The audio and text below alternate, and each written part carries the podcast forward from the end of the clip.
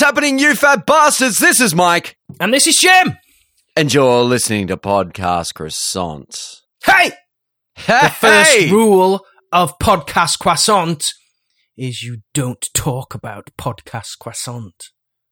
The second rule of Podcast Croissant is that you don't talk about Podcast Croissant. How's life in Summer Bay? Are you still banned from Al Stewart's Diner? oh, flaming hell. Hey, did you spend your youth falling in love with one Aussie soap star after another? Pretty much. First, yes. there was Bronwyn from Neighbours. Then there was Oh, no. Shannon from Home and Away. Then Linda Shannon. from Round the Twist. Not to, men- not to mention Annalise and the Alessi twins. Oh. Oh, Happy New Year. Happy New Year, buddy. It's 2022. It's a big year for Faith No More anniversaries. It's um, Introduce Yourself 35, uh, Angel Dust 30, Album of the Year 25, and they'll all be covered on Faith No More Follows. I'm sure we'll be doing something as well Uh, inevitably. to celebrate. hmm By the time we finish this Angel Dust series of podcasts, it's probably going to be Angel Dust 40, never mind Angel Dust 30. The end's actually in sight. We, Mm. we, we've done well. Yeah, but we've got B-sides, live show, uh, that's it, innit? Oof. That's that kind of kind of thing we do here at this award-winning podcast. Yeah, we'll find a way to Yeah. pad it out. The world's gone crazy over the Omicron variant. Is it Omicron? Yeah, yeah. Omicron. I always I always thought that was a bad guy from Transformers movie. Is it a Star Trek word? I don't know. It does. That was my first sort of. It was actually a a trans a Transformers a thing. A Decept- Decepticons and um and uh Autobots and Omicrons. Omicron. Yeah, yeah, yeah. yeah. uh, I was hoping to catch it actually, so I could have another week off work just after New Year. Man, it's running rampant here. You know, the, I was going around licking door handles to see if I could catch it. No, no such luck. Although my daughter's got it at the moment, so I've got more chance of getting it now. oh, it's it's made its way into the house, has it? Yeah, yeah, yeah. She's not ill. Have you have you dodged it thus far? As as far as I'm aware, uh, it's Yeah. possible I had it like when we were first in lockdown and there was no testing. Yeah, I remember you saying that you thought that you possibly had it because you'd been very Yeah. ill. But I've been triple pricked, so Oh, you've been boosted. I'm just double. I've been Jabbed at the moment. boosted.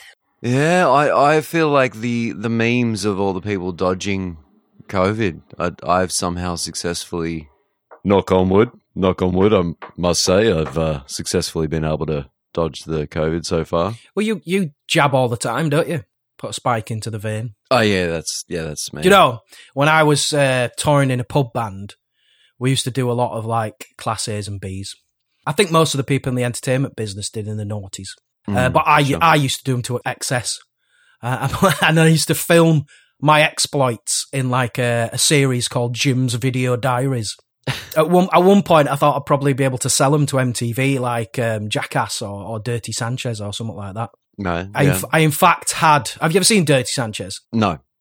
I, I'm aware of what you're referring to. Yeah, there's a guy called Pancho, and he once appeared in one of Jim's video diaries because uh, they were performing live in a pub I was DJing at. But I got into some pretty ridiculous situations. But whatever danger or stupidness occurred, I got it all on camera. So, Mhm. and I've got I've got like a load of those little memory cards out of old phones, knocking around with all these ridiculous videos in. Like the time me and my Aussie mate Josh, shout out Josh, love to have me on the show for, got arrested for lighting a campfire on a pub roof. Uh, and I was just wearing my underpants and a Darth Vader helmet. Of course. All the Naturally. time, me and my bandmates upset a pimp by inviting some of his hookers to a hotel room uh, where we were having a party, unawares that they were ladies of the night. Uh, he threatened us with a gun, but we were unsure if it was just an hallucination or not. All the time, I missed out on a threesome with two hot European girls because I was preoccupied with wrapping my entire body up in toilet roll. Naturally. I once snorted so much that I threw up on stage. The only place to throw up was in the bass drum. So every time our drummer hit his pedal, the back of my legs got splashed with smelly hot puke. Uh, but mate, I'm not advocating the use of drugs, and neither am I having a pop at those that enjoy recreational substances. When I used to get high on cocaine, it always changed the way I acted. I was extremely excitable. I was like a cokehead Kim Jong Il. Asks on episode 34. We talk about faith no more. Send us an email. Podcasts on at Gmail.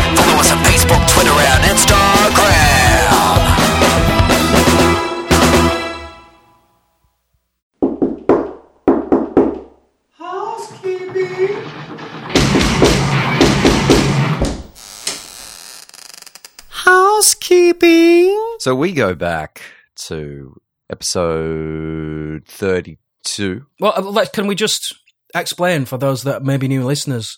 This is the section of this award winning podcast where myself and my esteemed colleague discussed conversation from our previous episodes, during which we may add new information or just talk some more shite. Yes. I, I believe, well, the intention is to correct mistakes, but it usually. Hey! Hey! Hey! Yeah. Hey! Hey! Oh! Hey! Hey! Last episode was a hoot, full of high spirited shenanigans. Yes. It was it was a holiday special. I refuse to accept that Sue Denham is not a real person. and I choose to continue to believe that she is in fact genuine. I'm also struggling with knowing that Mr. John went to so much effort. That's commitment. That Hats was off, Mr. John. yeah. That was the highlight of my podcast croissant year. Really? You got other housekeeping referring to what? What was it? Episode thirty-two was our small victory episode. Yes, which was a damn fine episode, an award winning episode. Another one of our award-winning episodes. Yes. Uh, and then we obviously had our "We Three Kings" for a day, uh, titled by you. That was that was brilliant. yep. Yep. Mm. Well, look in uh, episode thirty-two. I Yes, I referred remember to that. another uh, another fetish, and you were concerned that I was uh, referring to the tribute. Mm. But there's uh, there's another one uh, that that came up just naturally in the conversation that we were having in episode 32. Of course. that Yeah. referred to the the fetish or desire to um uh let's say crawl back inside the womb to go Yes. back to yes, I, rem- I, re- I remember this. Yes.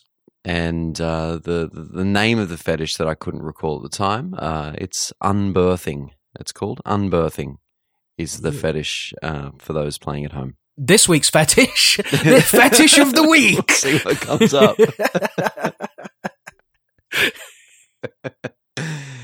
Uh, then uh, we also we were talking about the now what was it called? Aqueous Transmission, the closing song of Incubus's album Morning View. Yep. And you said that the instrument that was being played was the same as what features in. Now I'm recalling. I think we were referring to Just a Man, or then you were talking about Small Victory and the Oriental sort of sound. But it came up. Yeah, but I, I didn't say it was the same instrument. I said it had a similar vibe. Uh, okay. Well, you called it an ir- iru, Yes. an iru, but the uh, and and I and I also shared that that was gifted by Steve Vai to Michael Einziger, Yes, you did. uh, which was accurate. I went back and double checked that story, and that's just Of absolutely course, factual. it was accurate. Michael Of course it Einziger, was. I think now I'm recalling that he was just hanging out at Steve Vai's house and Mm. uh, looked at this thing and went, "That's pretty cool." And Steve Vai said, "Have it. Just promise me you'll write a song with it." Uh, but it was actually not an iru; it was a piper, piper, Pe- pipa, P I P A. That's that's a terrible name for an instrument. Iru's much better. Well, you can have both. We've still got an iru, but this is a this is the piper, no peeper. Sounds like a, a an actress from a, a corny American teen TV show, doesn't it? Piper Iru. piper iru. I think actually that was a character from um, uh, Home and Away that I fell in love with when I was. G'day, mate. Piper's here. All right, Piper Eru. Oh hi. like the the token attempt at some cultural diversity back in back in the nineties. Hey, you know Al Steiner. You know his wife. What's she called? Elsa. Ale, Ailsa. Could I'm she sure possibly Al- be Elsa. Ailsa? Could she possibly have been the ugliest woman to ever live? Think that's possible. She was just a she was just the average Aussie boomer, mate. Oh, okay. That's that's that's, that's what they look like. Yeah, it's bringing She it back bit of fun. round though to, to, Angel Dust, isn't it? They always said like a beautiful cover, the beauty on the front and the ugly on the back. So Ah, obviously, the um, director of Home and Away was a fan of Faith No More and listened to Angel Dust and thought he would imply that same kind of uh, philosophy into the characters Clearly, by having such an extreme of uh, of faces in there, um, each end of the spectrum. So yeah, I keep saying every time because you bring up therapy, therapy, pretty much every episode, and every time you I say do therapy, not. therapy, I do. You bring up Because- Glassjaw every episode. of course I do. you. Glassjaw are the best. Therapy as a band Therapy? is always spelled with a question mark, and so every time you bring it up, I always go therapy. Now I stole that, and I said in episode stole it from Mike Patton.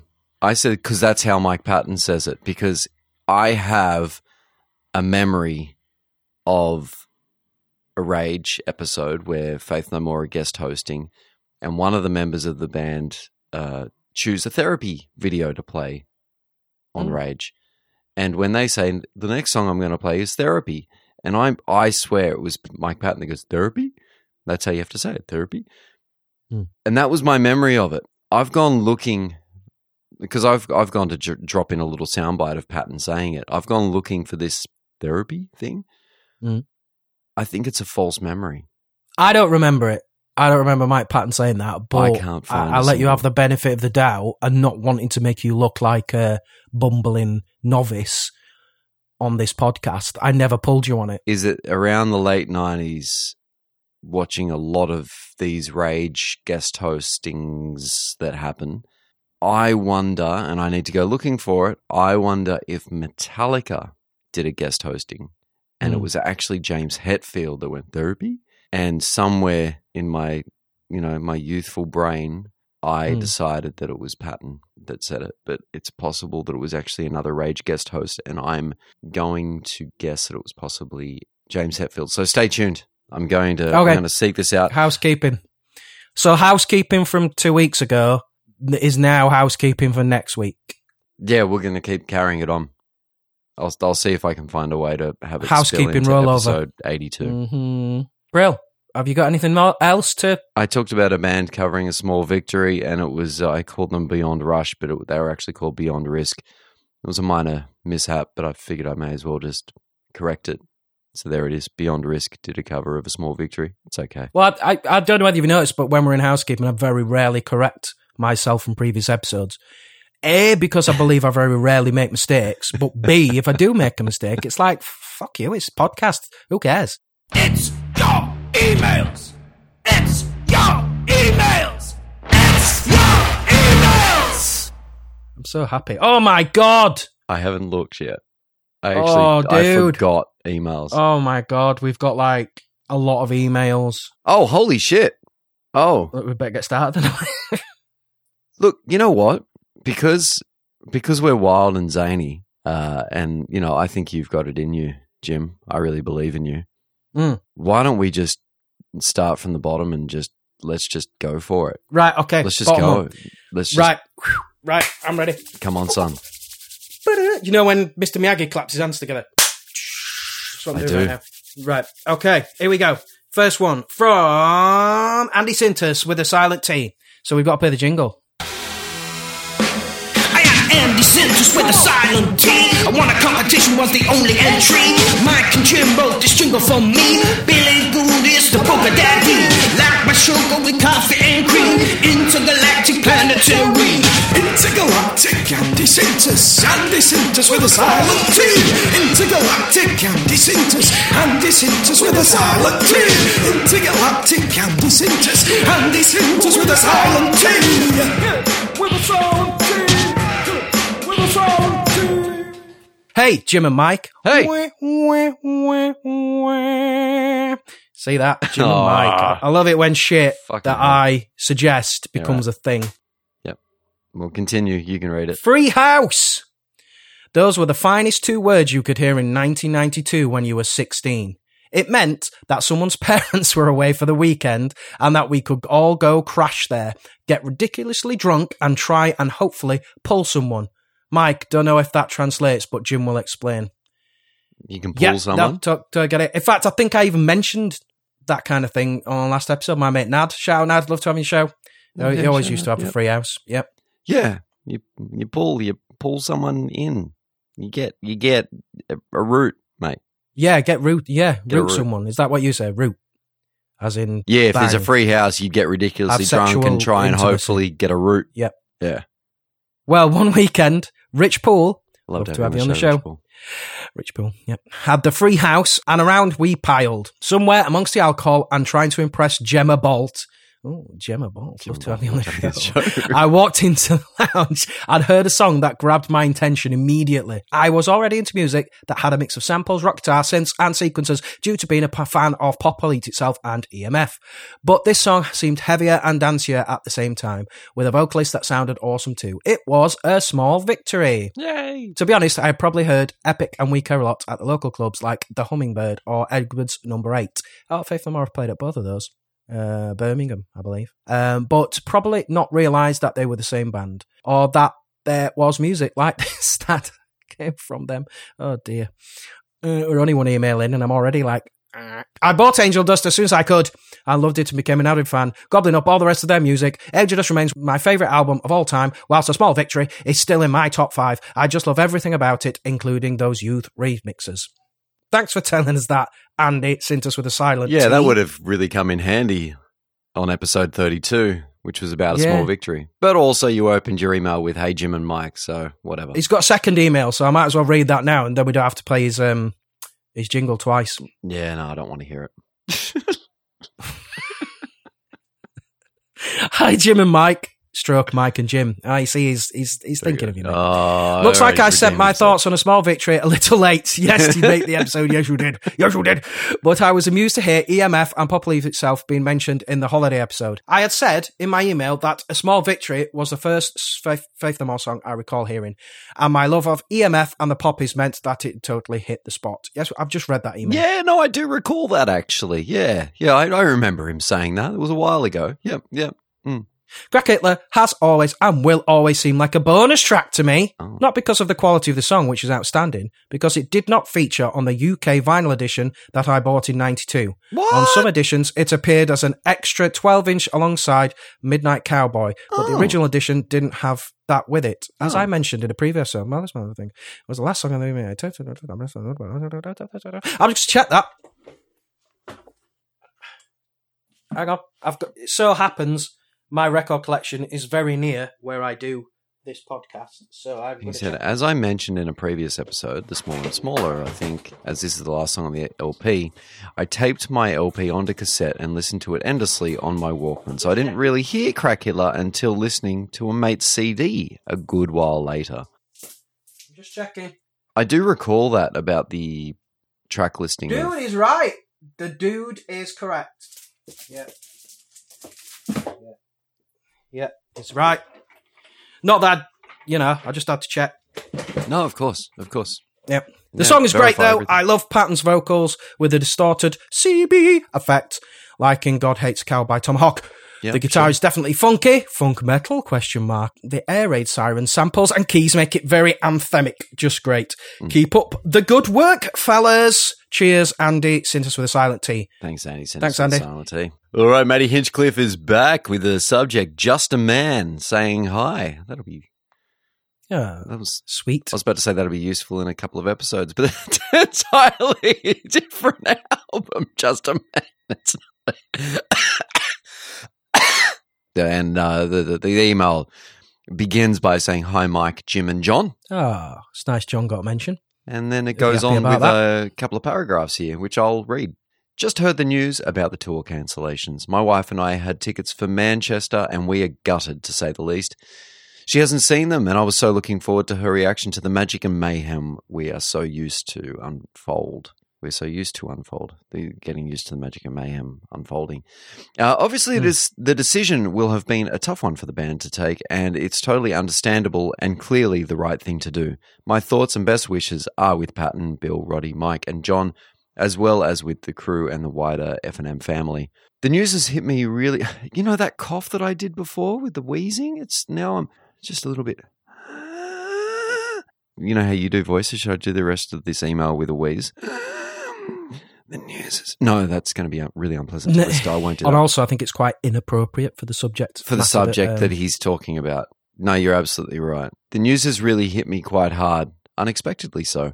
I really feel a bond with a group of guys that I've never met, know relatively little about really, and have no personal interaction with. Despite this, they are lifelong friends and they are in my life daily. Faith No More and their art have been the greatest influence in my life and have helped me through dark times and celebrated with me during the good times, and I thank them for it. There isn't much else I wanted to say other than thank you for all the work you guys put into the podcast. It's a fantastic community you have built up, and again, you are good friends that have shared many a long car journey with me. I just wanted to reach out and send you love and best wishes to some fellow inhabitants of Faith No More Land. All the best, Matty Hinchcliffe. Thanks, Matty. You all right, mate? Hit you in the feels. He's a, he's That was that was nice. Thanks for that, Matt. it was it was. He's closed out with some um It's very touching. closed out with some lyrics. Listen, man, I know that things are really rough and everybody gets you and life is really tough, but I know that deep down inside there's a feeling that rides all the way to the end, which of course is uh, from As the Worm Turns. Yeah, thanks, Matty. Appreciate it. This um this next email is along the same kind of uh, uh emotional lines. It's from Rena. Hi, podcast croissant. Are you looking for a way to generate more business through your website? Can I help your website get on first page of Google and increase the number of leads and sales you are getting from your website? You can take on your online sales to a different level. if you're interested, please let me know. some song lyrics here. Yeah. I, I will Can you sing this? Can you sing these lyrics to uh, uh, yes, yep, yep. If I'm interested, then please let me know. I'll send you to our SEO Oh, good rhyming. prices and packages. I remain online on Skype for chat, audio, video call, etc. Oh, fuck off, Rena, Jesus. Oh, reporting that to Google. They need to know. Report Rena, she's ruined my mood. You bitch. Mike Brown. Mike not, Brown. Not likely a related relation to to. Jim Brown. Might be related Another to- person with a jingle. Ben Brown. Mike oh, Brown. this isn't- all right, Mike, that's my dad's name, Mike Brown. Wait, you just did. Oh, oh, I'm doing this one. You did Rena. Yep. Yep. I did Rena. I did read it. Oh, topical. I th- do you know what? As well, Yeah. I think we've done this for Mike Brown before. I think we've we've done that. Mm, we have, but we'll do it every time. Mike Brown. Go opens, ahead, Mike Opens with a Hayes. subject. Uh, MH. sweat on the brow Mm. and a tap on the phone, which is a lyric that features in the song that is the topic of today's episode. What's happening, lads? By Jove, I only went and got the bloody email read out. Nice one for You reading. can't. No, out you can't read that. I'll have to read that bit. You say what's happening, lads. What's happening, lads? By Jove, I only went and got the bloody email read out. Oh, that was pretty good. It's very English. Nice one for reading out my first email. I had forgotten I had sent it in before proofreading. I appreciate you taking the time to get through it. I would have just binned it off myself. So the Sonia clip. Uh Mike sent the Sonia clip. It had me crying with Okay. laughter. Got to respect that amount of commitment to the fans of the show by putting yourself through searching for it and then having to make your ears endure any of it. I am grateful for that graft and commitment. Crack Hitler. Not one that I generally pick out when I am discussing Faith No More with people. However, I always enjoy when I revisit. I like the popping of Bill's bass and the first order type vibe of the chorus. A vibe, uh, a bit 1984, if you like. Once again, another great episode, as is a small victory, and graced the earlobes and canals. I also believe in the three mics rule. Ah, yeah, the three mics. Yeah, for anyone that's uh, listening, um, what uh, Mike Brown is referring to, the three mics being uh, Mike Patton, Mike Bordin, not a and uh, thing. myself, Mike Hayes. It's not a thing. Three mics. Well, It's this would be the four mics, wouldn't it? It's the four It's- mics now. It's, it's three. Also, No, because there's there's Mike Brown as well, so there's four mics. Three mics plus Mike Brown. Oh, Also, feel the need to give a local I like Liverpool math. band a shameless plug. Check out the boys. I say boys, they are all in their 30s to 40s. Uh, I've got a link here, and uh, I am fortunate enough to know each and every one of these personally as friends and have seen the band grow from day one 12 years ago. I've watched them write every song from scratch along with their other biggest fan, Ray, bass player Cliff's dad. So big shout out to Joe, Stu, Phil, Dave, and Cliff, real name Craig. Oh, because Cliff plays bass. Real name. I Craig. think that that link will take you to Spotify. Metallica. no, it's Oceanus. Yeah, Ray, Ray, the bass player's Cliff's dad. Oceanus. So that Ray, that's Ray Burton and Ray Cliff Burton. Burton, isn't it? yeah, yeah. Is this just a play on words? Well, well, actually, Metallica are out from Liverpool, and the singer isn't called Joe. So Oh, what I- I'm I don't know piecing on. together I don't know what's happening is here. Mike know what's happening here. is giving Oceanus a plug or Oceanus, and their other biggest fan is Ray Burton. Uh, and then he said big shout out to, and he's named all the guys in the band. Uh, and then he called the bass player Cliff, even though his real name's Craig, just as a joke because Cliff Burton played bass. Um, so he's given a plug to this Oceanus band. Basically, uh, anyone who's interested in checking out this band, uh, I haven't listened to it myself. Mike, For anyone wanting to find the band, Right, um, let's chop out the last 10 minutes of this podcast because it's just making absolute no, nonsensical nonsense noise uh, in my ear, earlobes and canals. if you type the word ocean, like as Yeah. in like um, sea, like instead of sea, like ocean, and then is, that's how you spell the band name. It's like ocean is, ocean is. Anyway, uh, he goes on to talk about ocean is a little bit more. Uh, Says that they'll melt your face. Um, oh, and then he closes out here saying, I'll keep this one short and sweet. Having just found that the band have cancelled their gigs for next year in the UK, I'm due to go to Birmingham to see the boys and thinking of Mike P. I wanted to say to everyone out there if you are having a challenging time at the moment, there is help for you. Even if it is just to have a coffee with somebody to talk about nothing in particular, mental health is real and it's okay to not be okay. Stay safe and be sound, brethrens. Mikey, no relation to Jim Brown, Say Birmingham again. Birmingham. Oh, you said you said it right that time. Did I say you cheeky Birmingham? son, so you want a Birmingham. Uh, thanks, thanks, thanks, Mikey Brown. Okay, we've got uh, an email from Manuel Lautner, and the subject title is Ornella Muti, Princess Aurora, and Mike Patton. Like that's like a fucking like little fucking sex sandwich there already. Oh, do you remember Ornella Muti? Oh, Princess Aurora. I remember you talking about. You keep saying Aurora when it's Princess Aura. Now, Princess Aura was Who's Princess from- Aurora then? You kept saying Aurora.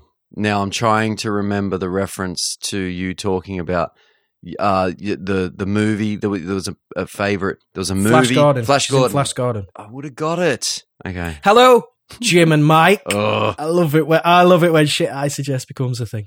Manuel here from Munich, Germany, Bavaria to be exact. Is that it? Bavaria or is it Bavaria? Bavaria. Bavaria, Bavaria, Bavaria, Bavaria. It's a beer, isn't it? Bavaria. Is it like a make of ham and cheese? Both. It's a ham and cheese beer. I like it. I like it. I like Bavarian ham, and I like all sorts of different cheese. I like I like all different smoked kinds cheese. I love your podcast. I myself have been a Faith No More fan since 1990 and could tell you anecdotes for hours now, which I will, in the sense of my personal experiences of Mike Patton. Turns out to my surprise that I witnessed one of Mike Patton's most beloved moments in his entire career, as I learned from an interview that he gave. But first, to a very different topic from your holiday special Ornella Muti. Yes, Princess Aura. Yes, I agree with you. Holy shit, she is one of the most beautiful women in the world. No doubt about it. Luckily, my wife doesn't listen to your podcast. I was really shocked when you said, Jim, that Ornella Muti has only been in Flash Gordon, nothing else. Well, that's not entirely true. Not one bit. Oh. For one thing. For another. N- And now, please fasten your seatbelts. There is a Mike Patton connection. oh, wow. There we go. Ornella Muti has starred in 25 films with Italian actor, singer, and national hero Adriano Celentano, among others. The two are also rumoured to be having a torrid affair. She is one of the most famous and popular actresses in Italy. Still working nowadays. Oh, well, I didn't know this. Ah. So, but you know, this is good. I like this. I like it when I learn things, especially about some sexy minx from the 80s. Uh, the films with Celentano have often run on German television. And here, every child knows her. Well, hopefully, the name Adriano Celentano rings a bell. Done. Done. Sorry. It should. Mike Patton demonstrates he's a big fan of Adriano Celentano. Why can't I just put Dano every time. Why do you have to put the full name? And has gladly and often covered songs with him by various of his bands and projects. For example, 24,000 Baci and Storia d'Amore. It's a small world. Cheers, guys. Manuel. Well, Manuel dotting the I's and crossing the T's there. That was some good content. That was some very good content. Thanks, Manuel. I like that stuff. That was awesome. And I think my reading out and pronunciation Your reading was phenomenal. did did it justice. Yeah. Mm. Right. Peter Walston. Peter Walston written in subject F&M and Jesus Jones. Hello, fellow F&M fanatics. Heard you talk about the great UK rockers Jesus Jones and on the Christmas episode. Do you want to yell it out? Do you want to read it? Read it? F&M fact! Did you know that Faith No More was one of the bands that got a thanks for the inspiration in the booklet for Jesus Jones' debut album Liquidizer from 1989? Nope, didn't know that. Take care. Again, Peter. more facts. More content. More facts soaking into my brain box sponge. Loving it. Thank you, Peter Loving Walston. it. Loving these emails. Lo- Loving these emails. Look, I love these emails. Oh, Gavin Maguire wrote. Remember, so on episode 32, you were reading Gavin's email, and then you said, I wonder if that's Black Sabbath in his thumbnail. Oh, yeah. And it turns out to be Jeff Bridges. Oh, the dude so abides. Gavin's written in reference to Jim's question about my email avatar. It's actually Jeff Bridges in the photo with me and my bandmate Connell. Love to have you on the show. Jeff Bridges, that is. not not Connell. Met him when he played a show at the Troubadour in LA back in 2011. Cool guy. Keep up the work, gents, and happy New Year to you and your loved ones. Oh, thanks. Gavin. Oh, and I said Yeah, it could there be Michael look. Bolton. It's definitely not Michael Bolton. That's very Jeff Bridges. That's a that's a Jeff Bridges picture. That's a Jeff Bridges. That's a Jeff Bridges right there. Yep. Yeah. Dan Brown is likely no relation to James Brown, but possibly related to Jim Brown. Not me.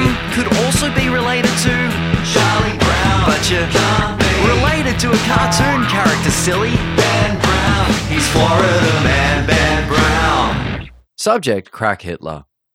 Happy New Year, Cross on Tears. I loved the. No, sup- he's put croissanters. yeah, but It's I croissanters, Ben. yeah I just wanted to pretend that he wrote Tears because I prefer it. All right. Okay. I'll, I'll I won't interject. Then you you you go ahead. No, leave it. It's fine. Right. Don't leave I loved the. Sup- I lo- leave it. Leave it. we, we leave all shit in this this podcast. It's all natural. if you're here to listen to a professional, it happened it, just naturally. leave it. It's honest. just just leave all shit. everyone in. loves. just leave all that shit about ugly people from on home and away. sleeve honesty in podcasts nowadays. It's Uh, real. It's our happening. oddcast, our our oddcast is um honest as fuck. Are you saying oddcast? Yeah. And it's an award winning oddcast. Odd Oddcast would be a good uh, Tomahawk podcast name for anyone wants Maybe wants to start a maybe when we're fed up of doing Faith No More songs, Mm. we should do a home and away, home and away podcast. We could do a Tomahawk. characters from We could do Away. a Tomahawk. Uh, yeah, we could do a home and away episode. Ben Brown writes, I love the surprise non F&M show and I will be checking out some of those albums that you shared as important in your lives. It's interesting how some of the bands that Faith No More fans often love are ones that have never appealed to me. But I can't say that about Killing Joke. I love that band. Thank you, Mr. John, for reading my last email with dripping snark and disdain. I loved your presence on the last show, but it was a little strange hearing you speak like a normal person. I agree. It was. Yeah. I agree. Yeah, it went too normal, didn't it? He almost destroyed the illusion of his of his character. It, I, it took me a really long time to warm up that episode. Like we sort of got halfway in before I sort of relaxed because it was just jarring. I mean, he did gift you a giant dildo. no, that was Warwick Davis. He sent it through the post and he opened it up and Warwick Davis popped out. and went, Beach Wawa! of course, you're talking about the star of uh, Willow, right? Yes, that's that's that's it. Yes. Yes, got the references time. uh, ben Brown continues. Crack Hitler is usually my least favorite song on Angel Dust. Ooh, but I do think it is great. Maybe it's because by that point in the album, we've already heard a lot of Patton character studies, a non-lyrical Jesus. chorus, a wah happened wah effect. I remember What flying in.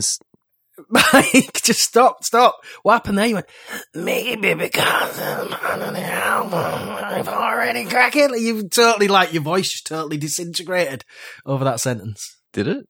Yeah, you're I was I was just trying to be enthusiastic. I was just going a little bit. I remember flying in South America. Ben Brown can fly. He's a Carolo de Bordeaux. Ben Brown is able to fly in South America. Ben Brown. Did you not like my joke then? He's a Carolo Bordeaux, Y- you know what? I didn't get it. Portuguese, I was too busy. which is the language of Brazil, that was actually really means good. flying dick. Y- yeah, I know it was. you made an exceptionally witty call, which Uh, I witty. just Witty. which I just brushed over to do my mundane, just Boring little, jingle di- that little everybody's jingle heard a thousand times. When Yeah. here you are, it's almost dropping, as bad as uh, Picky Willy. oh God, what a time! well, that, that that made my wife laugh. Picky Willy. So Ben Brown remembers flying in South America, uh, and Yeah. Jim Brown made a joke uh, of Carolo Volador, which is really quite clever. Why are you ex- Why are you now explaining the joke? Uh, but he continues with I couldn't remember where the airport announcer was recorded, and I was hoping to hear her directing people to their Miami flight, but never heard her. My favorite Ah. live version of this song is from Tempe, Arizona in 93. You could call it the extended wah wah intro mix. Jim seemed to be having a good time.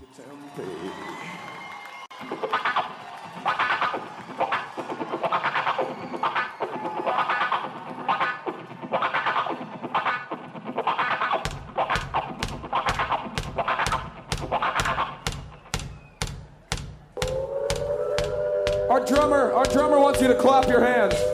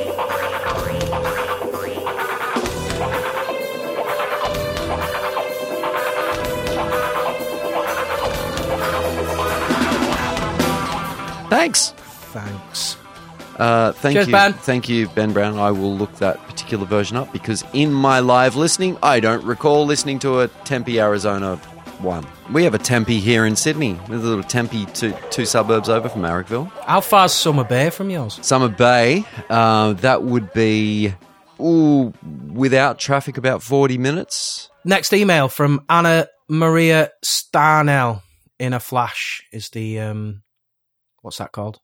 The subject, Subject. yeah, Yeah. It's called a Dear Mike and Jim and Mr. John, Mr. Oh, John, Mr. John fucking creeping getting in, innit? knowledge, yeah. Innit? I knew it were a mistake to have him co-hosting on that episode. Um, hope you are well. Really enjoyed the A Small Victory and Christmas episodes. That was masterfully trolled by Mr. John, unless you were all in on it. No, we actually weren't. We actually were not in on that. That was that was a proper troll. Yeah, you are right, Maria, Anna, Anna, Anna Maria, Maria, Anna. Anna Marie. There is an artist who calls herself Sue Denim. Her real name, Susan Caldwell. She was in the group Robots in Disguise. Ah, another Transformers reference there. See, it all comes around. Yeah. This is why this is an award winning podcast. Flash Gordon is a favourite of mine, and you'll be happy to know Ornella Muti is in a lot of movies. Yes, Yes, we know. yeah, we heard. God, we, Yeah. yeah, we know. Swann in Love with Jeremy Irons is something I do recall seeing a long time ago, and she played the lovely Odette. Ooh. Danger, Di- Danger Diabolik has a very solid six degrees tight to map Mike Patton. Yeah, we know.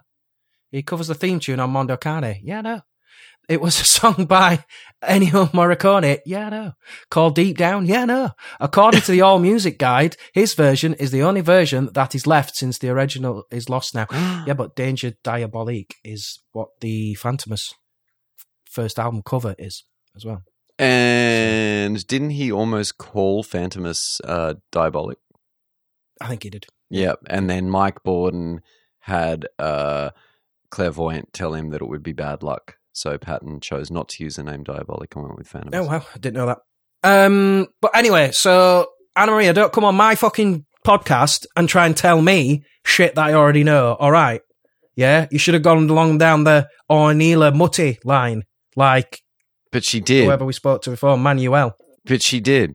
Just because she wrote her email a couple of days after Manuel doesn't like this is this is Anyway, the uh, well, I the didn't video know these things, small. so I appreciate it. Oh, you, Well, you didn't know you- that Mike Patton did Deep Down Yes, I know that. with Mondo Cane. yeah, but I just but I didn't know that all, all Music Guide his version is the only ori- is the only one since the original is lost now. I appreciate Anna, Anna Maria writing in. So Uh, well, I- no, I I, think you're being appreciate Anna bit- Maria. I think you're being I know, bit of a I, joke. I, Anna Maria, I appreciate you. I just Just don't think come on you're being a my bit- fucking just being a bit podcast cocky, and try and all. tell me shit about my favourite fucking band, all right? no, I, I Right, think- anyway, I think the, vi-. I the think video to a small. I like, can I finish the email? Okay. Don't want to know. She continues the video. To- no, I'll do it. Oh, it's all right. I'm joking. The video to a small victory is odd in is odd though. On a shallow note, it's hard to go wrong with Patton in a suit. See Agree. also the Ashes to Ashes video. I know he's in a suit in the Ashes to Ashes video, and Anna Maria. Had no idea the director also did the Wet Wet Wet video. Well, you do now. Mm, mm. I liked hearing about your favourite albums. This girl I knew would play You're the Voice over and over. She wasn't Australian. she sounds amazing. Love to have that girl you knew on the show. Are you sure? Really loved EMF, and they used to do a great cover of Search and Destroy. Yes, they do. I did. So I just saw that Ipi. I can't even say Ipecac. I just said. it. I just saw that Ipecac posted there will be a new desk. There will be a new Dead Cross album this year. What does this all mean?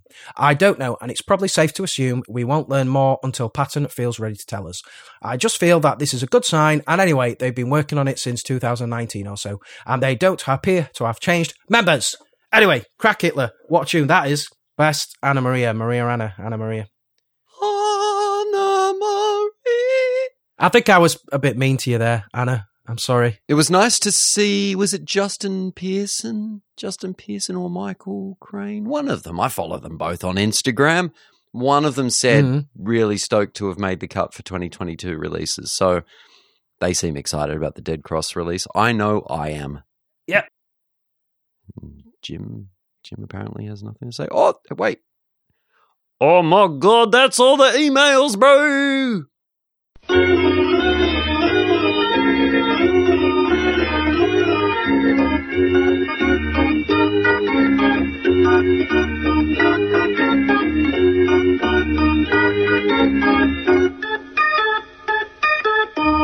Ich bin Herr John und ich bin ein Faktenhistoriker.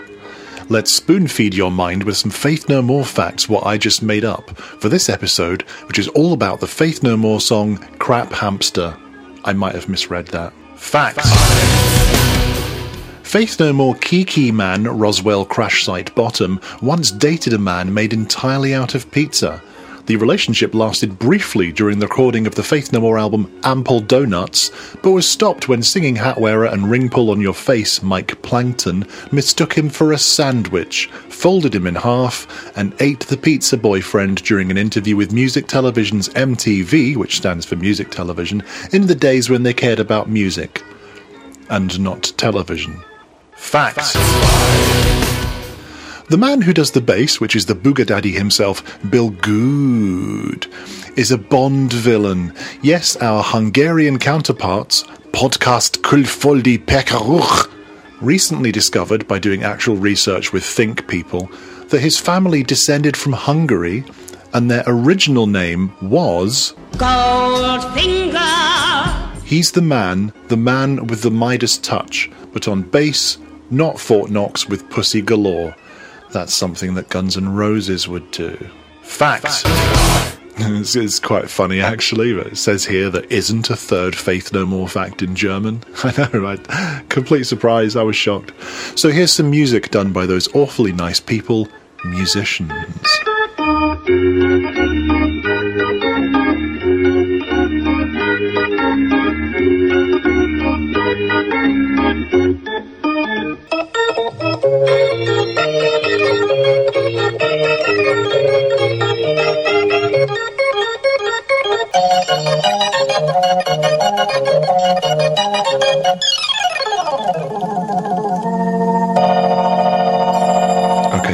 now. Seriously.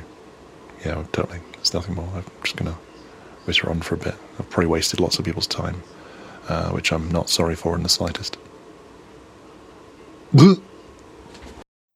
Show topic. Show topic. It's a, it, it's a, a show topic. It's a, a, a show topic. It's a, a show topic. It's a, a show topic. Crack Hitler. Angel Dusty as fuck. ADAF. Working title Action Adventure. What track is it 11. on the album? Angel Dust. Yes, you are right. it's a funky motherfucker. It's Shaft meets James Bond. It's Danger Diabolique meets Hawaii Five-O. That's it. You've got two. 70s cop shows with similar theme tunes. Uh-huh. The Streets of San Francisco, starring Michael Douglas.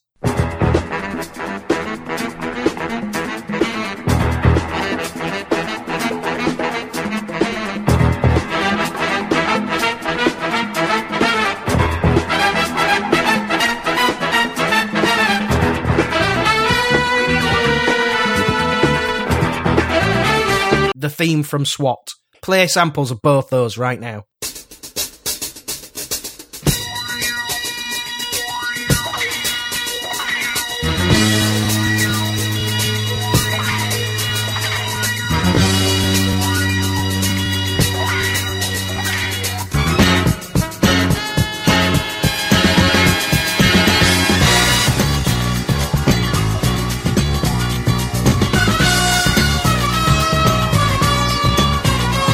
Done. Thanks, Future Mike. So uh, here we go. Start off with a quote from Michael Patton in 1992.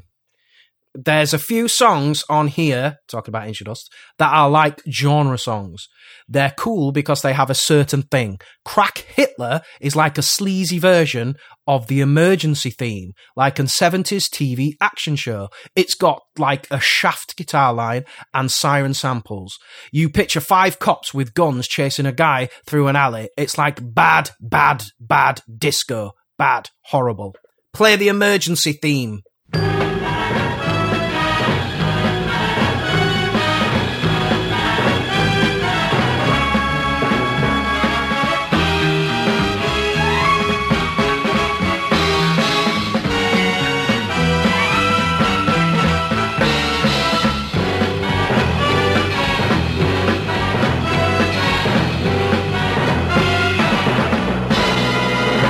So, Patton first spoke about his experience of being. What? That didn't even make sense. My notes don't make sense. Patton spoke his first experience. What? Patton spoke about his first experience of music being soundtracks, i.e., Star Wars. First ever album he bought, Star Wars soundtrack. I did not know that. I don't feel like we've ever said that in our 34 of episodes of Podcast Croissant. Have we ever said that Mike Patton's first um, thing was a Star Wars soundtrack? Yeah, but he did say, and I can't remember what year this is from. Bad, bad, Jim, not writing down the year. I grew up in a really small town. Movies were, to me, like a way out. It was an escape valve. I remember having my parents drop me off at the movies all the time. It would be a slasher film like Butcher, Baker, Nightmare Maker. Star Wars was one of those as well. I go back and look at it like, what was I thinking? I think a part of it actually was before I was a musician. I think what I was doing was listening more than watching. So really, my first experience with film was more auditory than visual. Mm. So I like that Mike Patton, like his first introduction to music was soundtracks, was was movie soundtracks. Yes. So do you ever hear soundtracks playing in your head during life? Hmm.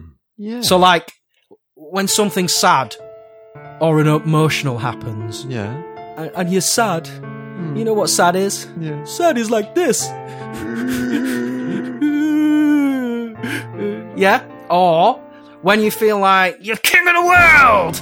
I- I'm seriously the greatest person in this podcast right now. Yeah. And I could just fucking reach up and grab a star from the sky and stick it up my ass. Yeah? Yeah. Or when you're feeling a little amorous and you put on your Best Barry White voice and say, I just want to make sweet love to you, baby. Right here, right now. Yeah, I know what you mean. Or when you see your neighbour's car parked in front of your drive, blocking your car in for the third time this fucking week, oh. and you just want to jump over the fence and beat him to death with his own wheelie bin. Yes. Or when you're deep in thought hmm. and you turn to something culturally inappropriate. Oh, all the time. Or when you. or when you. sorry. Or when your car can drive itself and talk. Like Knight Rider, a shadowy flight into the dangerous world of a man who does not exist. Michael Knight is a young loner on a crusade to champion the cause of the innocent, the helpless, the powerless in a world of criminals who operate above the law. I don't know what's happening right now, but I love it. Soundtracks are ace. That's all I want to say. Soundtracks are ace. And Mike Patton agrees with me. And Crack Hitler has a 70s cop show theme soundtrack I can dig vibe to it. Yes. Mm-hmm.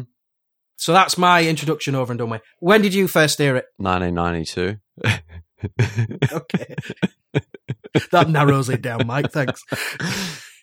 you know, I don't remember the first time I heard Crack Hitler. I don't know that it was a standout for me. It was just one of those ones that just sort of Oh. Ah. seeped into my Angel Dust experience where it was just over time. It was like, oh, I like this album. Why, uh, oh, why like don't you just go song. join Ben Brown and go sit on the fence? It's a great song. It's it's ADFF. It, it- no, it's not. It's Is this like you and Bill Gould are BBFs? BBFs and ADFFs and yep. Yep. Yep. Me and Bill. Sitting in a tree, K I S S I N G, dressed as a bum. But it, it it's become it's become one of my sorry I, I I just did that dismissive thing again where you do something really funny and do more references and I just move on. That was funny. Although it didn't it just it just seeped its way into the angel dust uh, environment in my listening. It's become a favorite go to for testing speakers and headphones. Anytime if I go to a store and I want to hear, you know, a set of speakers or something, this is one of the songs that I put on. I could just imagine, you know, you sat down having a having a coffee with uh, the the five members of Faith. Oh, do you know that's You know that song, Crack Hitler? I fucking love that song. That's the song I used to test speakers and earphones. yeah. The fuck? I first heard the song as a B life. B life. I first heard the song as a B side. A bee, a bee like a bumblebee suit, a bee, a bee suit. Yep, the the Bumblebee side. Yep, those two with Jizzlobber and Midnight Cowboy uh, give a real glimpse into the diversity Yeah. of Angel Dust. Yeah, I love Crack Hitler for the first time I heard it on an album of oddities and genre experiments. Yeah. It stands out, and Faith No More have never really done anything like it. And since. you know, it does appear to be one of the more favored tunes in the uh, early early discussions of the album. There's that uh, sort of unofficial footage called "The Making of Angel Dust." It's uh, it's out there. The band are talking uh, about the album to come, and Crack Hitler is favored as one of the potential first singles. They they seemed pretty optimistic about this tune. Okay. Well, if we just want to stand Ooh. back a sec. F&M fact! Crack Hitler was considered as the album title. Ooh. That dare be an F&M F&M fact. If ever I heard one. Crack Hitler, number 32 out of 105 songs in the now famous Faith No More Greatest Mhm. Song poll. The songs below it from Angel Dust and Malpractice, RV, and Easy. All the other Angel Dust songs come above it. So there Cool. go. They were the popularity stats. Yep. Thanks. Thank you. Before we get into talking about the song, I've got one more quote here, which is from quotey, Bill old quotey, Jimmy Brown quotey man. What have you got? Yeah, Bugger Daddy Bill said in don't know the year again. Oh, bad Jim, bad Jim. Not put the year again. Anyway, he said, I guess if you have a song like Crack Hitler on a record following a platinum album, then chances are the people behind it probably either have really bizarre sense of humor or are a bit strange. Thanks, Booger Daddy Bill. Thanks, Bill. Love to have you on the show. Get back in my pocket. Right, okay. So where are we starting from? Beginning. The Yeah. intro. It fades up, doesn't it? Or shall we Fa- begin it at the end? in. It's a fade in song. Oh, it's that guy brushing his teeth, isn't it? Play that sample of that guy brushing his teeth. Yeah.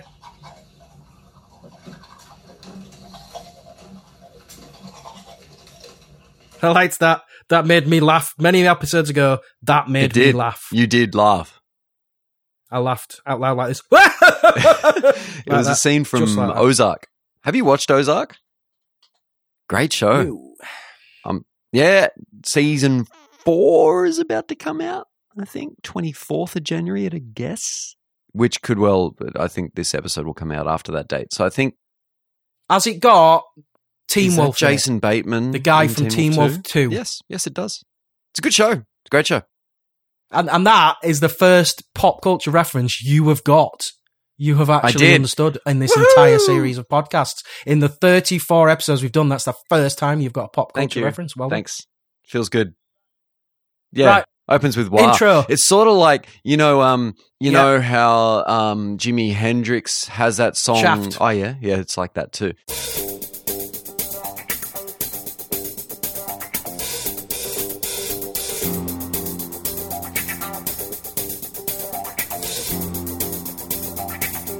Voodoo Cha, because that that's got a riff Yeah. that goes wow wow wow wow wow wow, but it opens with a wak wak wak wak wak wak wak.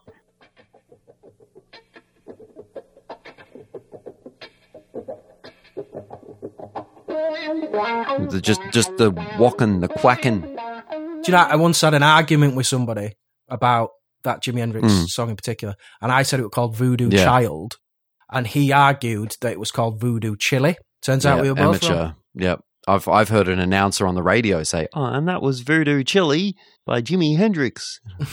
Great. I bet Voodoo Chili's nice though. I bet it's really hot. I bet that'd be a name for a really hot chili. And chili, coincidentally, uh, listeners at home, Jim Fact! Chili's my favourite meal. So, there you go. Hi-hat shuffle. That's right, baby. I know my drumming lingo. A hi-hat shuffle. Very 70s disco vibe. Hitting that, like coming off the bell of the hi-hat. Well, there's some extra. Yep. There's some extra percussion in there, and I I must apologize that I couldn't find the name of whether this particular percussion has a name.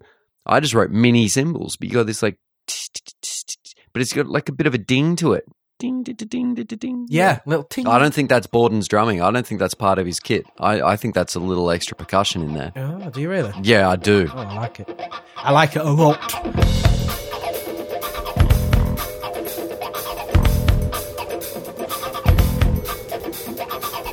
You know, as far as the whole movie soundtrack vibe sort of happens, the whole setup for the song, having the air raid siren in the intro as well, really nice, really nice move. A bit of a throwback to episode 32 there with a, a small victory. World War II air, Oh, air there's- raid siren. yeah, but is there? There's, a, there's not. A, oh, in the interlude, No, there's no but link. in the I'm interlude, there was a, there's like a, there's a bit of a interlude of a small victory. There is a bit of a siren thing, so there is. It is actually. a bit- You're right. just I'm just just not making any connection with this song and that other than oh, a bit of a throwback. Anyway, then we get the sample. What's the very first word? The very first word is hang on, I'll tell you one sec. And I know this for a specific reason. So um, the very first word is Varig, Is it? which I thought it was an- an airline. Oh, what is it? A, va- a varig? Varig. Yeah, yeah, an airline. Oh, thank you. The intro is spoken by a famous Brazilian actress called Iris Lettieri. Uh, and she's reading a flight announcement from uh, uh, Rio de Janeiro Galileo Galileo Galileo Galileo. International Airport. Yep. Yep, that's the one. uh, and Patton fell in love with that voice. uh, Understandably. and recorded it on his DAT machine while touring in Brazil in 1991. Now, there is an interview from 1991 which Mike Hayes, Mike MH, the other One guy, of the three is going to play in a second from us, and it's uh, an interview in Sao Paulo just after those gigs. Cue Mike Patton. Edith Leccieri. Mi amore y esposa. You better explain to people. Costosa. You never knew her. I mean, okay. but I the, love her. I've fallen in love with her. Her voice. I mean, what, In the what- airports? What did you at the airport? Like Yes. just saying things like flight number. Yes, because early in the morning we get up at like 4:30 in the morning. We go to the airport, Uh-huh. and uh, in the morning we're all in bad moods. Sure. And we get to the airport, and uh, we don't we don't say anything to each other. We don't even want to look at each other. We're just mad the whole time. and we get there, first thing you hear in the airport, Varig, flight First one is ah. I've got a, a, a- a sample from Roddy Bottum here. We sampled the voice of this woman who's pretty famous in Brazil. She announced flights for Va- Varig Airlines. We were all really liked the voice, and she pretty much summed up our whole Brazilian experiences. So we taped her, used the voice, and now she's suing us for using her voice without permission. That's right. right, this is from Small Victories, which is a book by that dude, Adrian Harte. I need to read which that you, again. If you haven't read it, you should read it Mm. and this is from that. Uh, when Lettieri, Lettieri read in the Brazilian newspaper that her voice had been used on the album, she immediately went out to buy the record to make sure it was my voice. She was not a fan of the music. I confess, it's not my genre. I am and always be, have been a jazz fan. But she recognized her voice and eventually it started legal proceedings against the band's Brazilian label. In the end, the financial settlement was agreed to compensate her. She says, I had two reactions, one of indignation because I thought it was disrespectful to a professional announcer, and also that this only happened because it was Brazil. Today, I can see the silver lining. Well, that's There's all the info you need on that sample. Now, I have always thought that it sounds a bit like Creepy Rodrigo. I have gone above and beyond. And my creepy little friend has re recorded the flight announcement, especially for this award winning podcast. Are you ready? oh god. Varig. Flight 810 to Miami. Now boarding gate 12. There we go. Thank you very much, Creepy Rodrigo. Let's have a round of applause for Creepy Rodrigo. Ah. Uh, you've been listening to podcast croissant. so we spent uh, no, it, it's it's interesting that Patton was so fascinated uh, with that voice. Uh, I feel as though now you'll know because you're you're the store of information in your head. You're the F and M facts guy. This Mm. is a this is a bungle fact though. Okay. The intro to Raging Wrath demo, The Dark and Stormy House, the voice that was originally lifted from a Disney thing, when Bungle released, did the re record recently, they Mm. had a female actor read that yeah, part. uh, Danny DeVito's ex-wife. Uh, her voice is similar. Oh, yeah, and, and her voice has that sort of croaky. Rhea Perlman. There you go. Rhea Perlman, thank you. People say female actor now. You can still say actress though. Is it? Is, is that a? No, or is it not just? is it a broad? You say actor broadly. You see, you know, I I I knew a, a female actor some years ago, and I asked her how she felt about that, and she said she prefers actress. She preferred the identity as being proud as a female actor, and I'm an actress. And that's what she said. That's what she said. There's always one, isn't there? but so it's just okay. Well, the female actor, Love to have you on the show, female actress. uh, Kathleen Turner, also has a rather husky sort of voice, and that reminds me of the same sort Jessica of Rabbit. what? Jessica Rabbit from um, Who Framed Roger Rabbit. She does the voice for Jessica Rabbit. No and shit. she was also in Friends and she played Chandler's dad. ah, Chandler's dad had a, a sex change and she played Chand- Chandler's dad.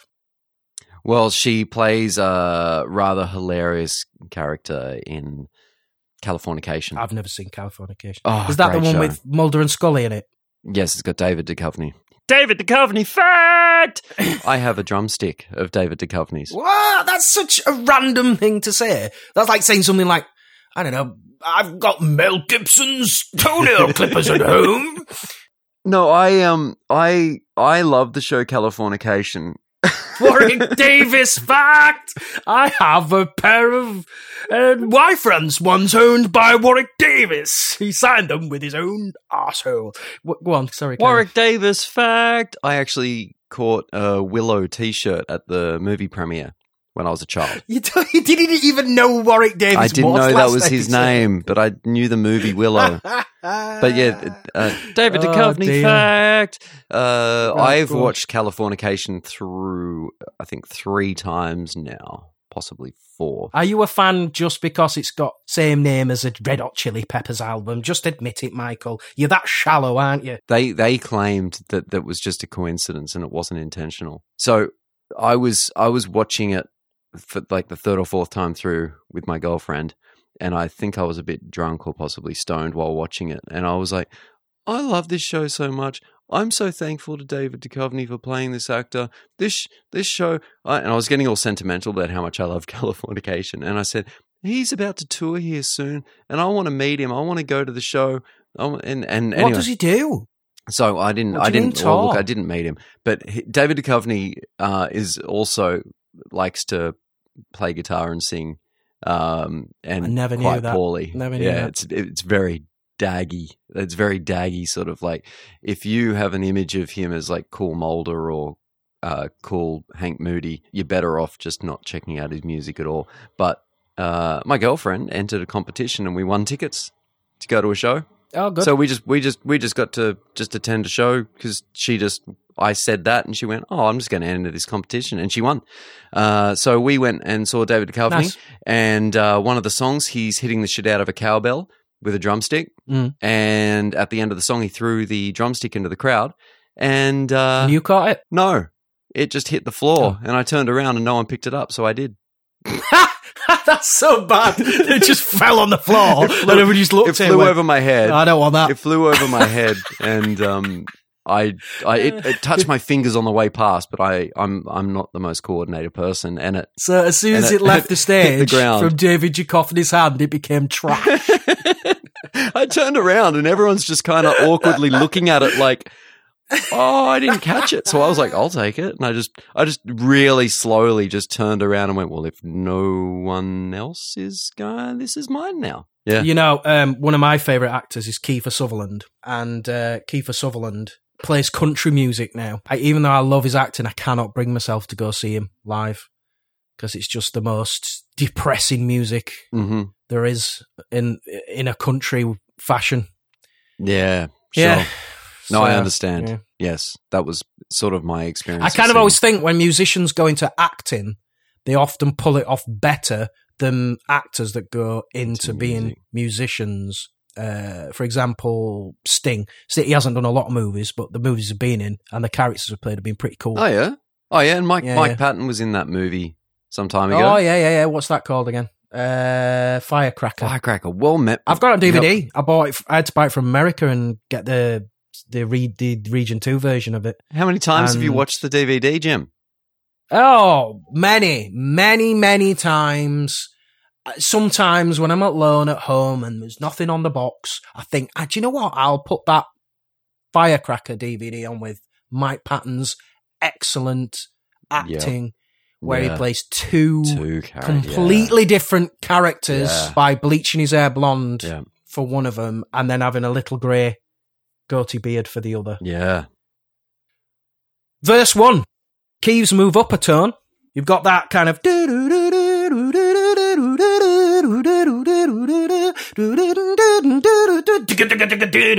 and then the keys move up like that. just like that. Yeah. it's a mon- it's a monkey funkin' motherfunker of a verse. I feel like he's still talking about the intro because he hasn't started singing yet when the keyboards go up.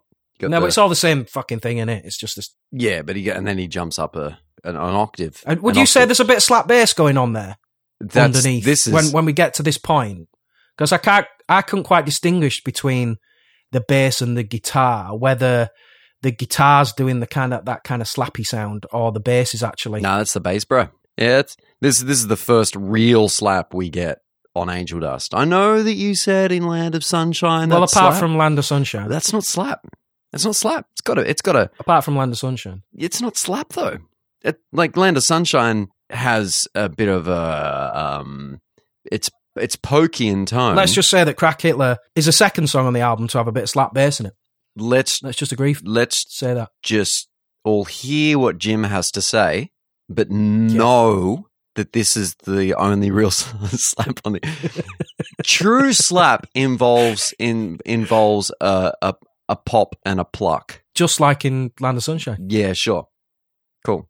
I tell you what, you you find a live bit of footage of Bill playing Land of Sunshine, uh, and show me that he's Do you know what? I'll go one better. slap style. I'll Yeah, go okay. one better.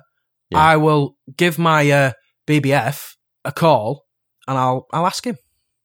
You're going to ask Bill Gould, would he consider the the, the playing style of Land of Sunshine Slap, Slap. bass.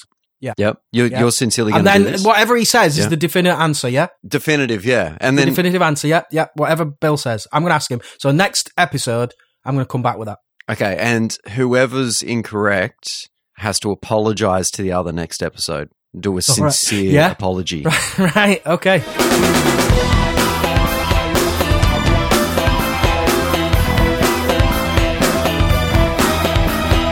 Uh, the drums are cool too. The drums, Yeah, the way. they're Oh, I mean, cool. you did talk about the drum little, the little shaft uh, style shuffly.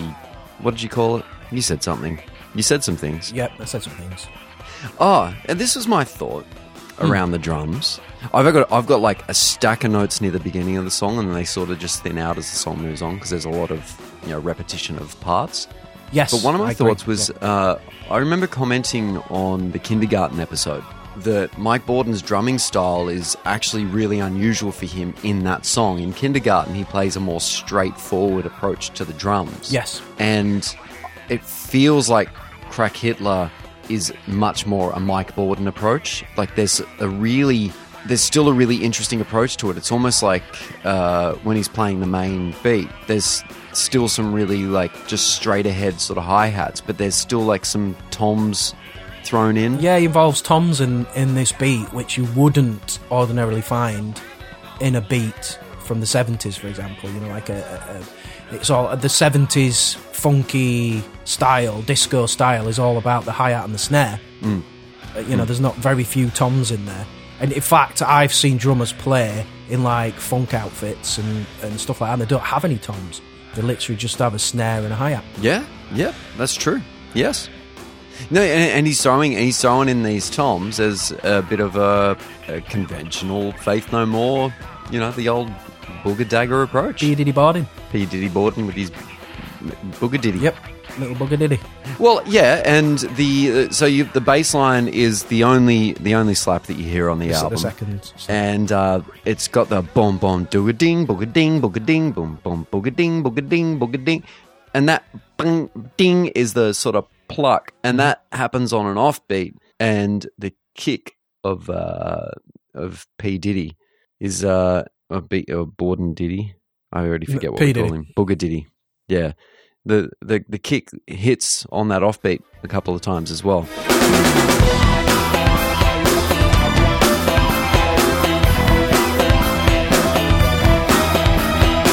So it's all it's all falling in like it's all falling in well it's falling in time, which is what you would expect of the rhythm section. Uh, but there's that relationship with the, the plucks of the of the only slap that you hear on Angel Dust in this Mhm. riff. Yep, Uh, from, and the- from the, the- sec- the sec- coming second, second. Yeah. think. Yep, And yep. Mike Bordin's kick drum. Yeah. Yep, And that okay. that that for me leads us into the uh, into the verse where the vocals commence. Yep, Sink the Eight Ball by Lady of Drink, and Nobody Knows My Name. Bodies float above from the bottom of the river like bubbles in fine champagne. Yeah. A few nice little metaphors there from Patone. I've got uh, another quote from Small Victories. These are Adrian's words.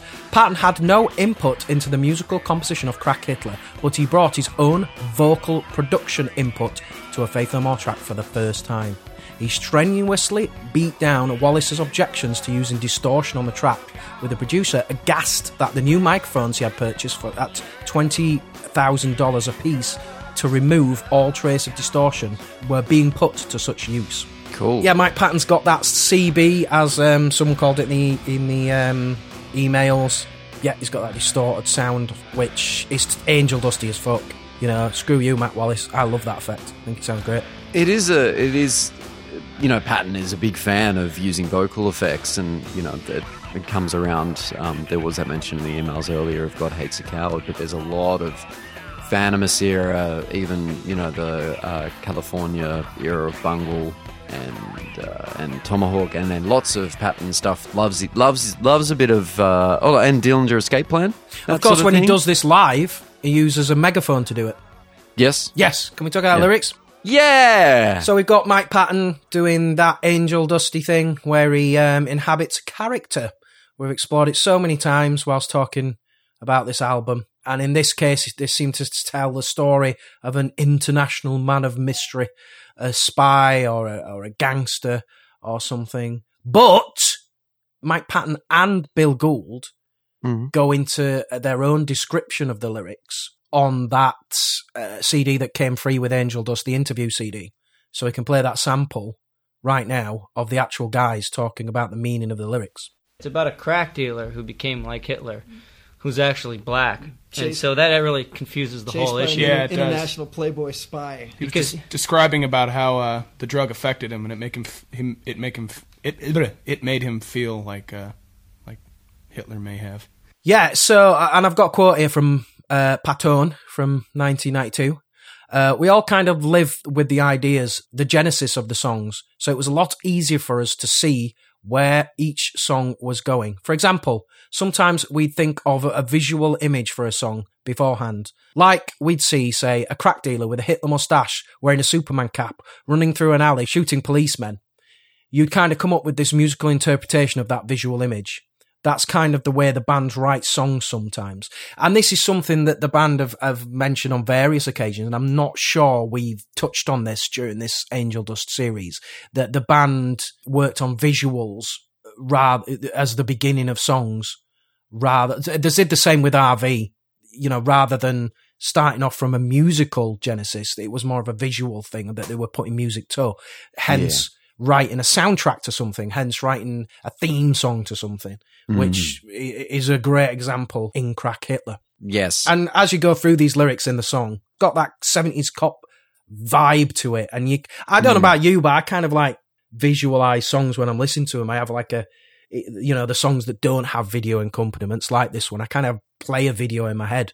I, I get what you mean, and the even without paying too much attention to the lyrics, it almost gives like a narrator vibe, Yeah. or you know, you know, like that CB radio. It's like the cop checking in sort of thing, Mm, but it's almost mm. like there is there is that there's definitely the uh, the the impression of a scene. yeah, it's very visual, very cinematic.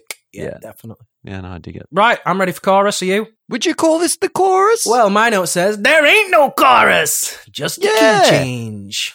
Don't bore us, but is there a chorus? Yeah. And Mike Patton's using the same vocal effect, but he's now singing in his best Sly and the Family Stone voice with backing vocals. yeah. Very Mr. Bungle. oh, would you call this Mr. Bungle? Definitely. Yeah, yeah. The voice, very Mr. Yeah. Bungle.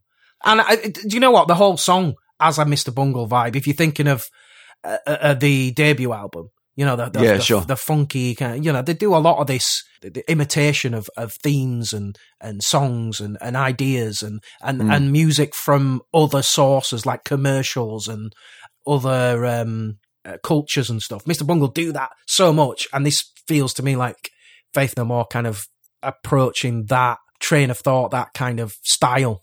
It's it's you're right. It it definitely ha- it's one of the more bungalesque on Angel Dust. I hadn't really thought about it, but I, I I noticed the exact same thing. He's got the same effect on his vocal. He's singing the main melody, and then there are these great harmonies Mm. over the top that they've got almost like I was. I, I felt like it was almost like a soul kind of Yeah, like Stevie to them. Wonder or yeah, he's definitely got that twang to his voice. That's the best way I can describe it, like a twang.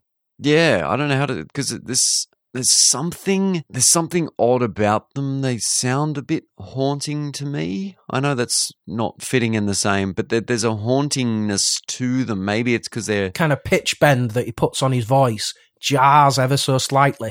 yeah yeah. and I think that gives that that haunting feel. But if I I think the only other song on Angel Dust I've compared to or likened slightly, not a lot, to Mr. Bungle is Land of Sunshine, and it just Mm-hmm. coincidental that both those songs have slapped bass on them.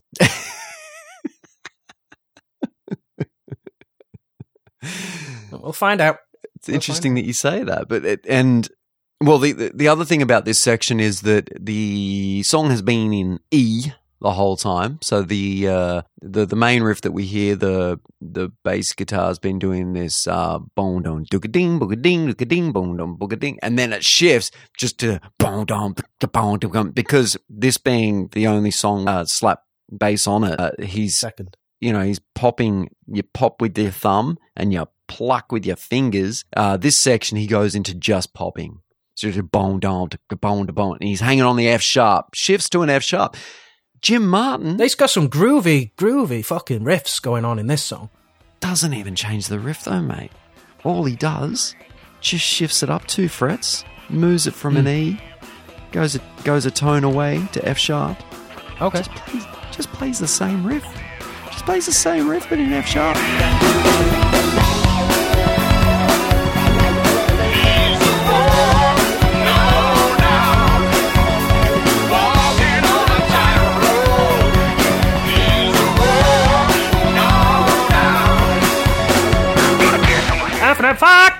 Yeah. Jim wrote the guitar lines for this song. There's no Bill involvement in the guitar lines that we know of. Well, you know, I'm going to say something. Oh, go on. It's coming. I wrote F sharp. I thought you were going to say, I wrote the guitar lines for this song. dun, dun, dun. Go on. Sorry. F sharp, guitar same. Boo. I dig the uh, the intro.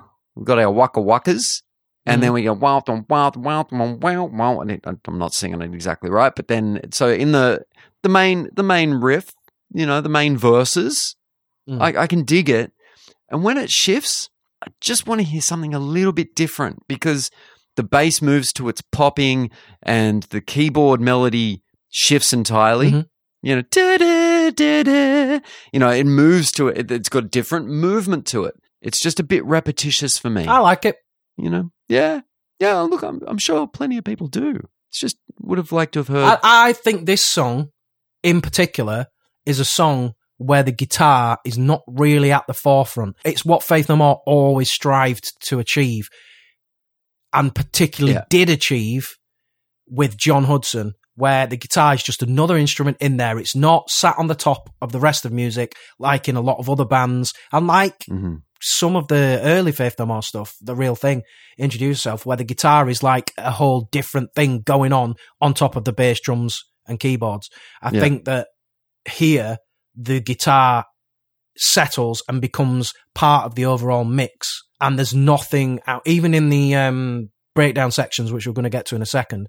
Mm. There's no real riffs. There's no, I mean, there's some funky shit going on, but there's no real definitive riffs that um, that stand out above the melody lines from Roddy and from Mike Patone. but. The but it's a consistent thing with Faith No More that you've got your rhythm section, you've got Booger Daddy Bill rocking it with uh, Booger Diddy, Mm. killing it in the rhythms, and Bill often plays simplified melody in favor of accentuated rhythm. Let's say.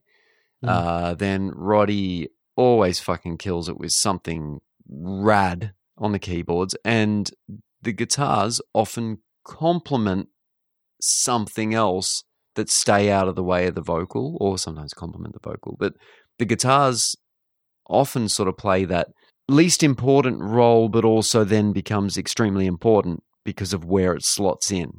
So I'm agreeing. I'm agreeing with you entirely. Like it's just it's it's staying with the Faith No More formula, the Faith No more Formula, if you will. Witty. I'm not sure I like that enough to become a thing, but look, it may may crop up again. I just this F sharp section. I just don't think it's Jim's strongest moment. no, no, okay. because the way that it slots in through the intro and the verses, there's a good sort of complementary. It's different, like it's different to what the the bass and the keyboards are doing.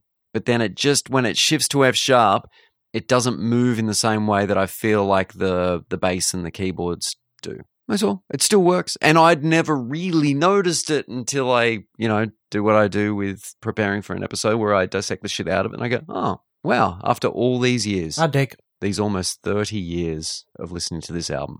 Thanks for digging, man. I got a gash on my head and a grin on my face and a shadow called danger. Hiding in the sheets and on the streets, the heart of every stranger. Good little rhyming structure in this one. Yeah, I like the lyrics in this verse. I like shadow called danger. I like hiding in the sheets and on the streets in the heart of every stranger. I like it. But Yep. there's no there's no difference in music in this verse. Can we move on? Well, I like the way that he says danger, and you you did it in your recreation just now. I know it is. So uh, we don't need to stay on that. But the CB radio, when he says hiding in the sheets and on the streets, you get Sounds that great. good bit of CB radio sort of uh, sibilance cutting Yeah, through. and you uh, get a very touch. similar thing towards the end of the song when we get there. Look out! Uh, yep, yep, sure, yep. Well, let's let's keep that in mind for when we get there. Yeah.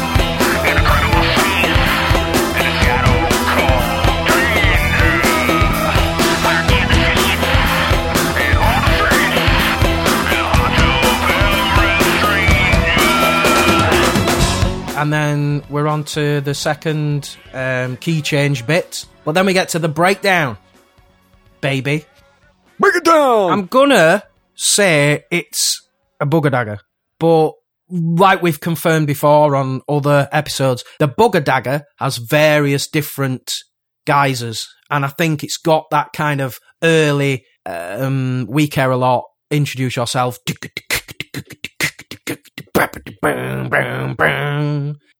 Are you going to jump in at any point here? I I'm- understand why you say that, Jim.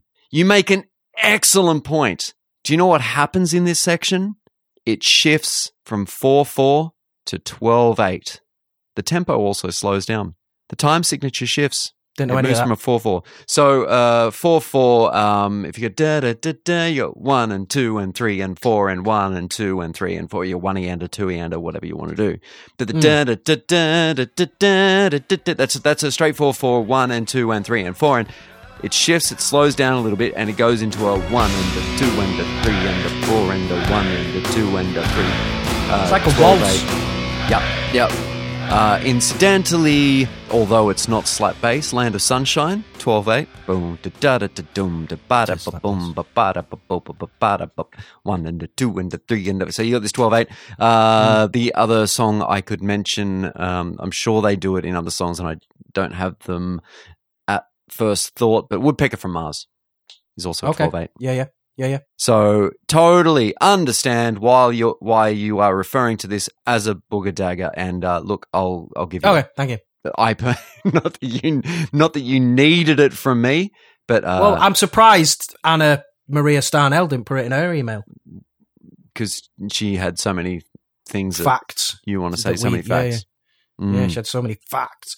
Uh, so the hair sample, I'm gonna throw it out there that I think it's the same hey, hey that's used in the Seagull song. Yeah, And I think the hey is literally just one of these samples that's probably already loaded into Roddy's keyboard. I don't think it's anything. It's very ele- electronic sounding. It's very sampley sounding. Is it not? Is it not the band yelling "Hey" in the studio? You don't think at all? I don't think so. And the reason I say this is because if you watch the footage of the band recording Seagull Song, Roddy is playing it, he's pressing a key and triggering the sample. Yeah. In terms of uh in terms of my preparation for this episode, Mm. I am disappointed with myself for not examining these haze. Well, you would have thought you would, seeing as though it's your second name. Mike Hayes. Very good. That, that was that was Oh, that's really- I'm so witty this evening, aren't I? So so many witty comments that you're just trying to brush off because you know that they're slap bass in Land Sunshine. but it's I, I I'm disappointed that I didn't really examine the the repetition of the haze to whether there's any nuance that makes any of them different from each other. I think what we should do quickly is Mm. do a little back to back of dropping in this section you're talking of Seagull Song. Uh, for anyone who's not an absolute Faith No More nerd, Seagull Song was recorded during the Angel Dust sessions and is one of the few to have never been released at no, all. no, there's not many people that have heard the full version of it. I have. Oh, la di da. Often called the shuffle song as well. Seagull song, shuffle song. Oh yeah, yeah. Uh, never got released, and a a short snippet of it is available on YouTube, and you can see in that making of DVD that Mike spoke about earlier, the the video of the making of from the studio. There is some scenes where they're working on that song. Well, so no, we, we, we're going to do a back to back. So here's a little here's a little hey from Shuffle Song, Seagull Song.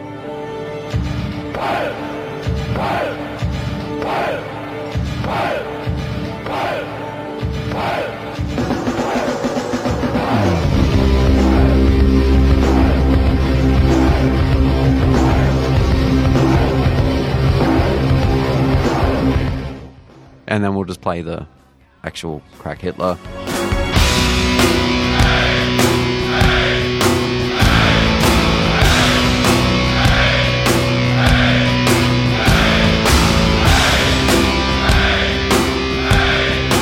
Is it the same sample? Did it sound the same?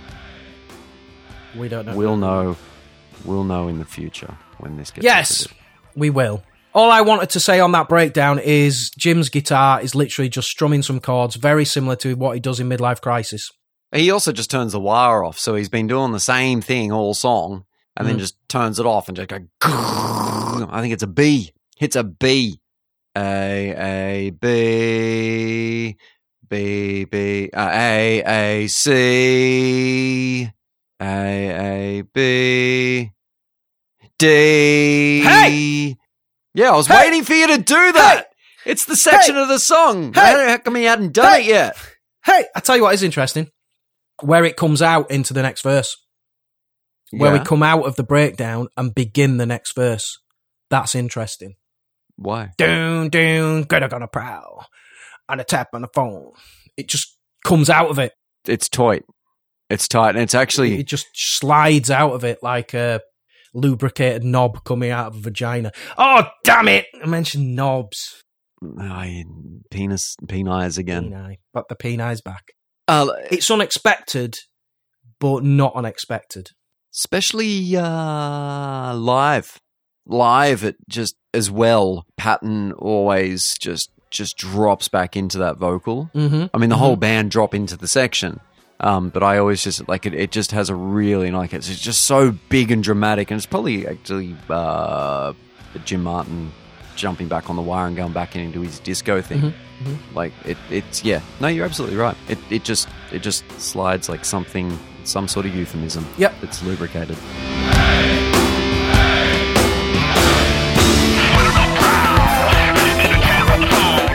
And then we've got verse three, which is just like verse two and verse one, but with different lyrics. Yep, got it. Got it. got to say Mm. just one just one little point on this section because it is the same as verses one and two pretty well. Did you have anything to say on the lyrics or Not really. I mean, my favourite lyrics in the song have, have come and gone, which is the the verse two. Well, just before we go ahead, just while we're on this verse, the drum fill coming out of it uh, before we go to the final F sharp section. Mhm. The drum fill, it's uh, two minutes thirty eight seconds. Mhm. It's very tom heavy. It goes like it's just Tom Tastic. Tom Tastic. Yep. He plays uh crazy Tomnastics in Yeah. the way he delivers it. It's a weird feel. I love it. Like it's weird because it just sort of it really does just go. I don't know for sure, and I don't know if I really want to say this or not. It's not uncommon in the studio back in the day when people recorded to tape to drop in on a change of section. Like if a mistake is made, Mhm. if you're recording through a song. Uh, very, very common to record, um, you know, like if a singer's recording through verses and one of the lines is a bit off, they'll just Mhm. drop in, sing that Yep. line, and drop Yep. out again, right? Sometimes, if the, you know, sometimes you, you could play a song, uh, famously Metallica's Black Album. Lars played multiple takes of songs and they chose the best bits from multiple takes and taped all his drum parts together. And they then they do all these tape cuts, you know, and the song gets stitched together. That fill at two thirty eight, the there's a weird little cut sound, and I don't know. It just sounds a bit funny to me, like it's been dropped in mid fill. Now, if someone's super techie drummer can comment on this and tell me what's going on there.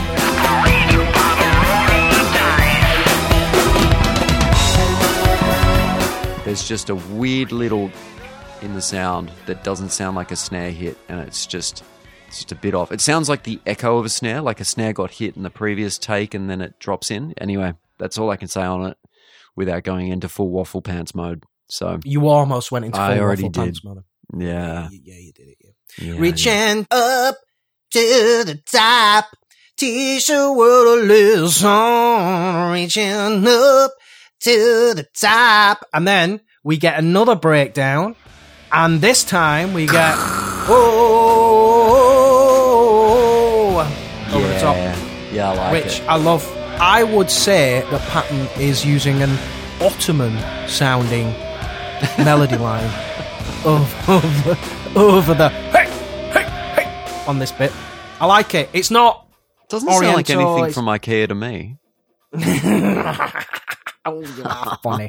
uh, no, it's it's got a kind of like I don't know, like a kind of like um, Eastern European kind of sound to it, like like Russian or or German or something like that, like a kind of umpa type feel to it. Whoa! It's very um anthemic and manly. Yeah. I mean, to me, it was just sort of operatic and quite grand, but I hadn't really thought of it as being um, world music. Hey, um, not to sound ignorant, and uh, one of the emails before referred to it being Orwellian or like ignorant. 1984, but this hey chant, in my mind, I'm, you know, imagining World War II series like either marching and just the chanting of hey Yeah. or perhaps uh you know in a in a large ceremony and presentation you've just got this chanting of hey but is it actually a recreation of anything specific I don't or is it so. just or is it just alluding to something that you identify as sort of war related you know, you could bring in the um, the visual image of the uh, midlife crisis single cover with like Russian soldiers marching through the red square to the beat of "Hey, hey, hey," Yeah. and then you've got another guy going "Whoa!" It's like a war cry, isn't it? It's like a you know going into battle. Yeah. No, I just I wondered if it was something specific because as uh well as a Could be. definitely ignorant 12-year-old hearing this for the first time when I was young, I just assumed that it was a reference to something specific. And I I've just sort of carried that through my life that I just always sort of had this assumption that it was something specific, but now I just wonder if it is just yeah, just more like a nod to that sound. It's bloody cool. It's cool live too. You like you watch the band perform it live, and you can see the audience all just like pumping their fists, kind of hey hey. Mm. So then we get to the break, the middle eight, the it's not really an interlude, the breakdown, the whatever you would call it's the re-intro because it's basically exactly the same as the intro again, right? You can't, I suppose you can't call it a hook, but it's the um, culmination of the song. It's the conclusion. There's a, a Brill bass trill fill by Bugger Daddy Bill. Boom, boom, boo, boo, boo, boom, boom. Oh yeah.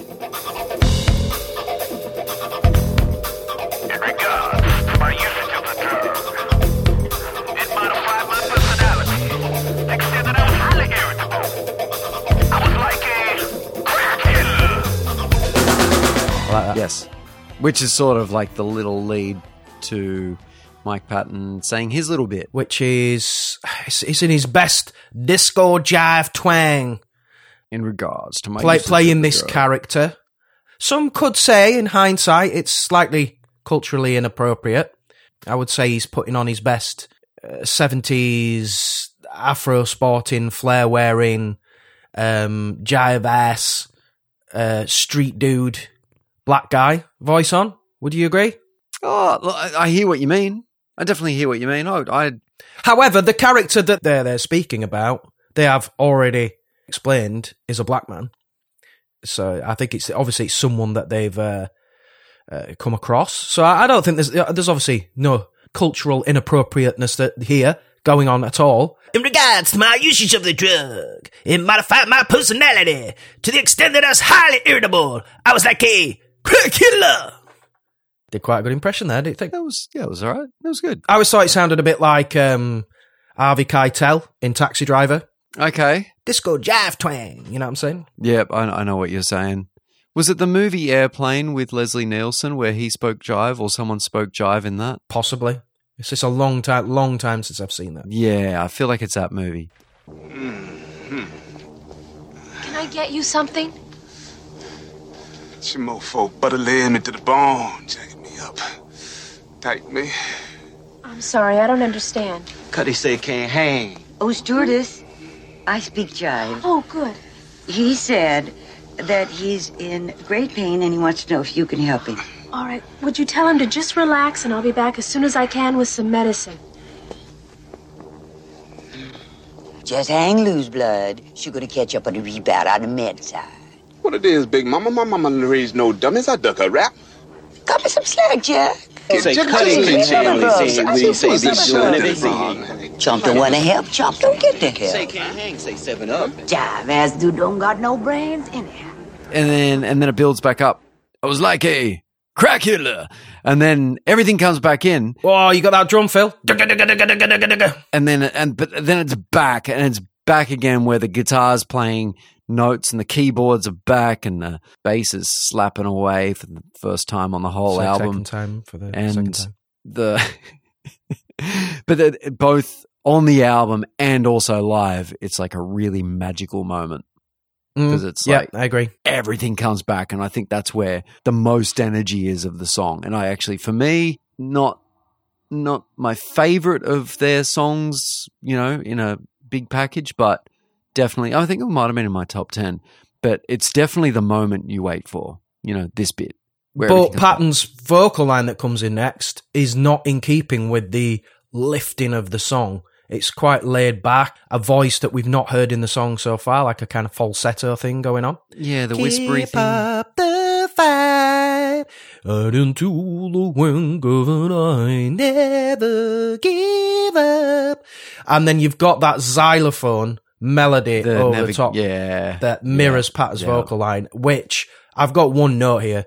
Genius. Oh, really? I had one note here that was fucking love it. xylophone. All right, okay. Well, Mine's an objective, obs- you know, observation. Yours is more subjective. yeah, definitely. yeah.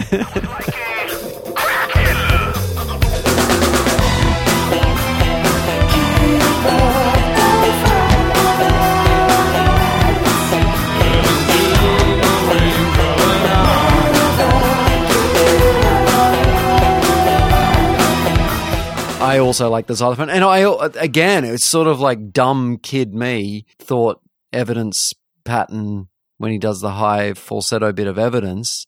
I thought that Oh, you was thought this was some chick I thought it was. I Yeah, thought yeah. it was like a Thought you might. chick's voice. Yep. dumb, stupid kid me. Was it Um, Chick Sent Me High? And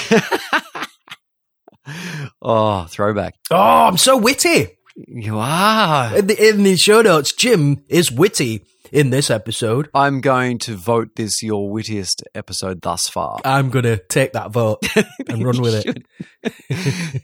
And and and and when Patton does a and in the wink, I thought that was the coolest voice in the world. I used to impersonate it, and I got this really bad habit from a kid impersonating Mike Patton, where I where I'd always like sing a little bit too much into my nose. I was like like. And in the wink of a night. Can you hear that? Can you hear? And in the wink of a night. And I thought I sounded just like him when I did that. How far did you take the impersonation? Did you eat your own shit? Ooh, I didn't take it that far. Definitely. I don't, look, I don't think I took it as far as you. You even got the eyebrow ring, didn't you? I did, yeah. Yeah, Yeah, most I ever ring. did was slick back my hair and sing it. I had the goatee nose. beard. I had the goatee beard, yeah, and the and sort of the outfits. Tried to. My best attempt at the outfit. Oh, also, um, bad posture. Like you know how Patton sort Yeah, of yeah. walks with that Yeah. slouched shoulders and head forward. Mm-hmm. No shit. Me as a teenager and unfortunately growing up, I've had bad posture, and I truly think I have to owe it to being a kid trying to look cool with Patton's kind of stoopy look. And on stage, I used to, you know how he has the sort of cocked hand. I think after his hand injury, Yeah, yeah, yeah. I did that on as well. stage, I It's that kind of like, oh, hand, in it? You know Yeah. Yeah, I had that. There Yeah, was um to do there was a time. scene in um '97 era. I Yeah, think. I know exactly what you mean. Patton goes, "Keep your lipstick to your fucking self," and throws it with this really sort of limp wrist. and um, Yeah. I I remember being oh, I'm going to say I was 19 or 20, doing a gig with my band, and we were playing at the Iron Duke Hotel. Uh, anyone from Sydney, inner west area, would possibly know the Iron Duke. Haven't it doesn't hasn't had bands in a long time. Um, I believe Deftones played there at some point though.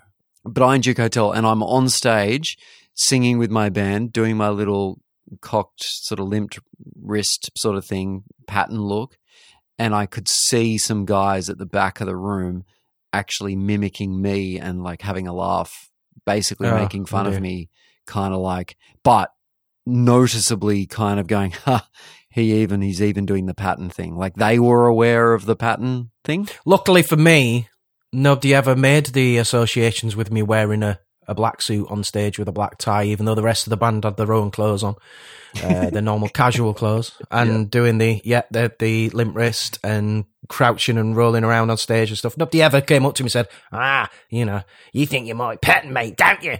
Um, nobody ever did that. I got Yeah. away with it.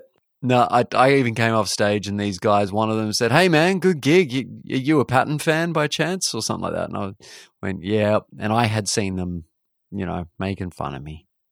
Yeah, You know, it's because I had it coming. Well, you know, like be original, man. Well, just um, being the knowledge, safe knowledge that right now neither of them is talking on an award-winning podcast dedicated to that said band, Faith No More, Mike Patton. Yeah, whoever you are out there who took the piss out of Mike, love to have you on the show. the Iron Duke meanies. Uh, but then he does the yeah, it does that bit. That's that's good. And then there's the ooh ooh ah ah look out thing. Yeah, and which we said earlier, the distortion stroke, CB stroke, um, high Radio frequency voice, effect. yes, Yeah, yep. it, it really Look out. makes this sentence unintelligible unless you've got the lyrics in front of you. You don't know what it's saying. Yeah. but it gives it the but it gives it, you got a real Bungle impersonation going on there. It sounds almost like platypus or something, the way you're doing that. Ooh, ooh, ah. There's like a second ooh that's tracked yep. differently and it's like it's actually got a little bit of uh it's not repetitious. It's not samples. We're talking about samples before. There's like a, a real Mhm. emphasis on the second ooh, look out. Ooh, ooh, ooh, look out. That bit.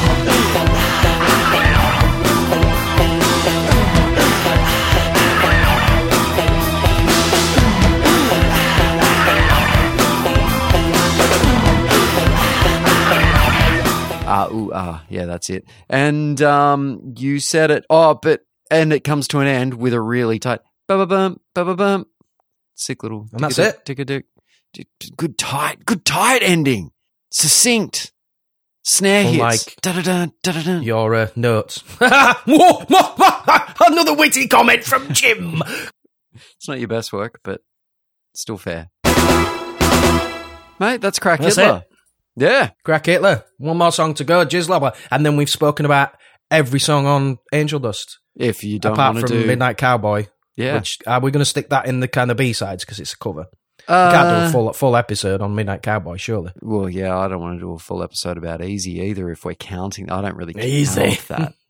yeah, but that's that's a B side, isn't it? Yeah, it's a We can stick that in B side. Yeah. I hope everybody enjoyed that as much as I did. Ooh, live. Oh yeah, oh, song. d- Crack it. oh, we need mate, to put that in there. mate. It's We, you know, we're not over. yet. We're not finished yet. We're not done yet. We're not quite done yet. of all the Angel Dust songs that we've done thus far, and Mm. we have talked about certain songs. I would say uh, "Small Victory" is a, an example of a song that I was never hugely fond of, but then we do the episode, and I have a newfound appreciation. Yeah. "Crack Hitler" is a song that I have always adored. Uh, love the song. It's uh, it's it's just sort of amongst favorites, but also just sort of sits happily just as a song that I really enjoy. I didn't have any sort of more love for it or discover anything fresh about it. It was sort of like even when I really went into dissect mode, there were no real surprises in this song. Like it's all sort of already out there. I didn't change my opinion one iota. Yeah. Loved it. But it, Still love it. Yeah, just it preparation wise, it, there was probably less excitement for me that it was just kind of like. There, I think the coolest thing was when you were able to tell me what the flight announcement was for Varig. That was cool because I just I could Mhm. not get that. Um, and you know some of those little gems of uh, information that you had and some of the quotes were sort of the more interesting parts to this uh, this episode for me Cool. because the song Well, itself, um, yeah, it's all out there. It's just a good, just a good solid song. I would say. Um, we well, I've made some I've made some notes about the live performances of it. I haven't. But our good buddy Andrew Bowie, Bowie. Bowie. Bowie, Bowie, Bowie, Bowie, Bowie. creator of FNMLive.com, online archive of the most complete and accurate listing of Faith No More's concert dates and set lists. He he put something together for us, which is really really awesome. So um, I'm gonna I'm gonna put that here. Hi, Mike and Jim. Here's some Crack Hitler setlist stats for you. Start of 92, Faith No More were pretty much a gunner support band and were playing short set lists. Um, they would play Midlife Crisis, RV, Caffeine, Kindergarten, and Jizzlobber from Angel Dust, but they didn't play Crack Hitler. First time we know they played it was at the Warfield in San Francisco on the 19th of August 92. During a headline show, they played due to some downtime from the Gunners Metallica support after James blew up in Montreal. Um, they returned to that tour and didn't play Crack Hitler again until their own headline tour with Helmet in September 92. And it seems to be on every known set list, then pretty much every set list until the end of January 93 and then it's just on and off played maybe one in every four shows until uh, their last show with Jim in July at the Phoenix Festival. Um, it's only been played in 92, 93. From all the set lists we have from 95 to 98, it doesn't look like Dean or Jon ever played it. Uh, and it was never played in the reunion.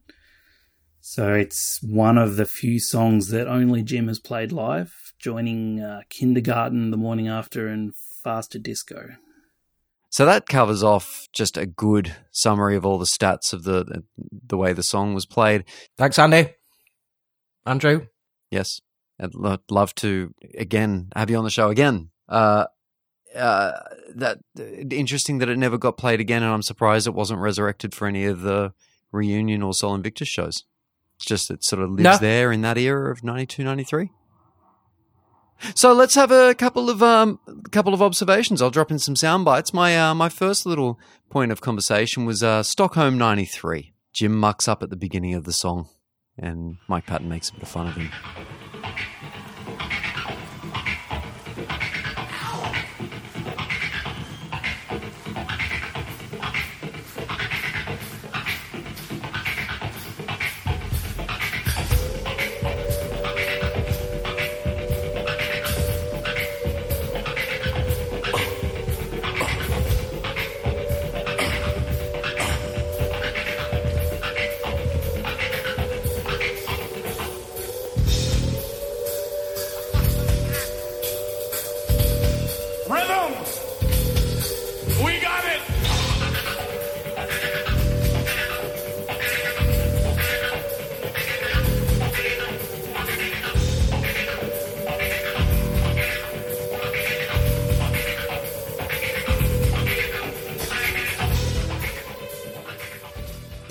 That was a good one. um, oh, this is a this. I, I got to thank Andrew Bowie for pointing this one out. Uh, you mentioned earlier about uh, Faith No More being sued for that sample from the flight announcements. Yes. Actually, a show in Sydney, uh, a really great city of the world. It on the 9th of May in '93, Patton actually mentions that sample in the process of Mm. getting sued. Mm, yeah.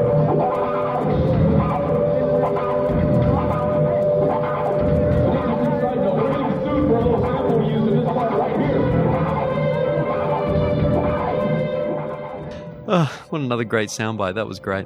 Um, now there's a there's on YouTube there is if you if you want to go searching for Crack Hitler live, there is a live soundboard '93, and I can't tell what show it's from.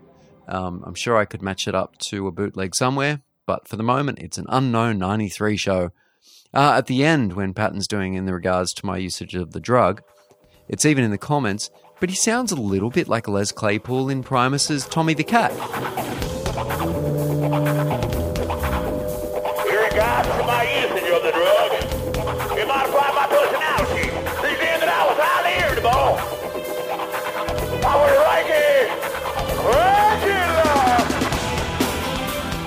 Now, I sent this to you, and you were just talking about the Jive Talk. Uh, Warfield gig, which Andy just told us is the first time they ever played it live, 19th of August 92.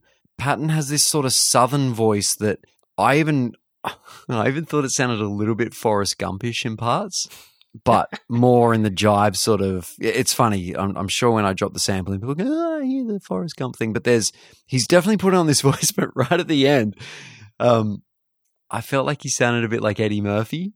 A crack Hitler! And it's sexy with chocolate! You know? You, you Yeah, get yeah, me? yeah. Yep, that's that's the best that's the best impersonation you're gonna get from me.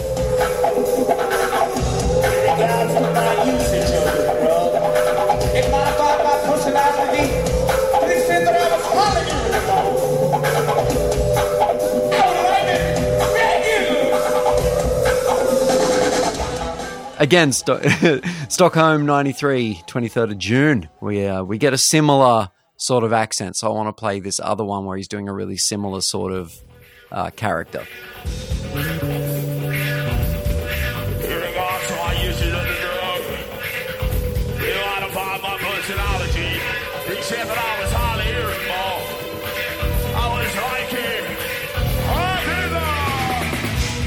That was that sample, and it was good. Now, um, we we're talking about uh, the the final closing line where he, where he sings the um, keep keep up the fight in the Warfield show, which is the first time they played it live. Patton actually sings the keep up the fight, and he sings a and then does the next line. He does all three of the lines Mm. at Warfield, but he sings something different. Uh, keep up the fight. He says like reach up the top or something along those lines, and then instead of singing never give up, he sings um something that sounds like nothing's the same or something along those lines. So I'll drop that in.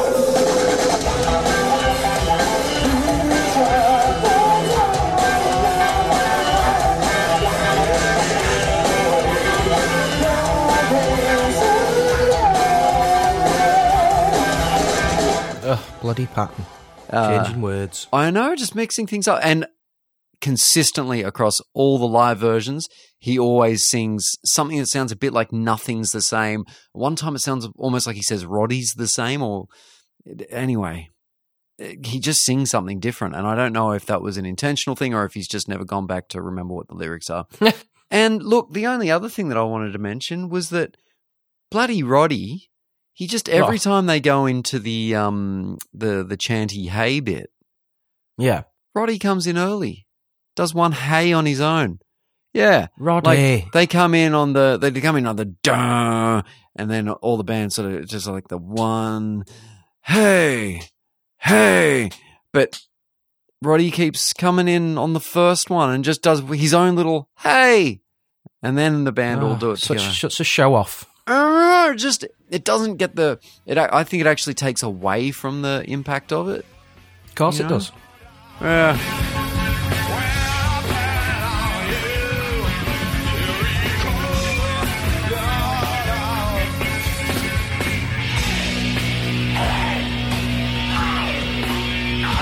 Yeah, so look, just a little observation, and you know, can't fault him. You know, he's otherwise been a really great asset to the band. So we'll we'll let we'll let it go this time. Uh, and that's all I have to say, Say about, about that. that.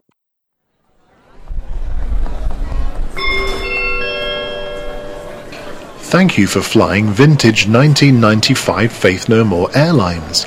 We'll be boarding all Gould class members first, then all passengers can get their bottom onto a seat and we'll go into a takeoff pattern. Hopefully, we won't crash the plane because that's not meant to happen. Thank you.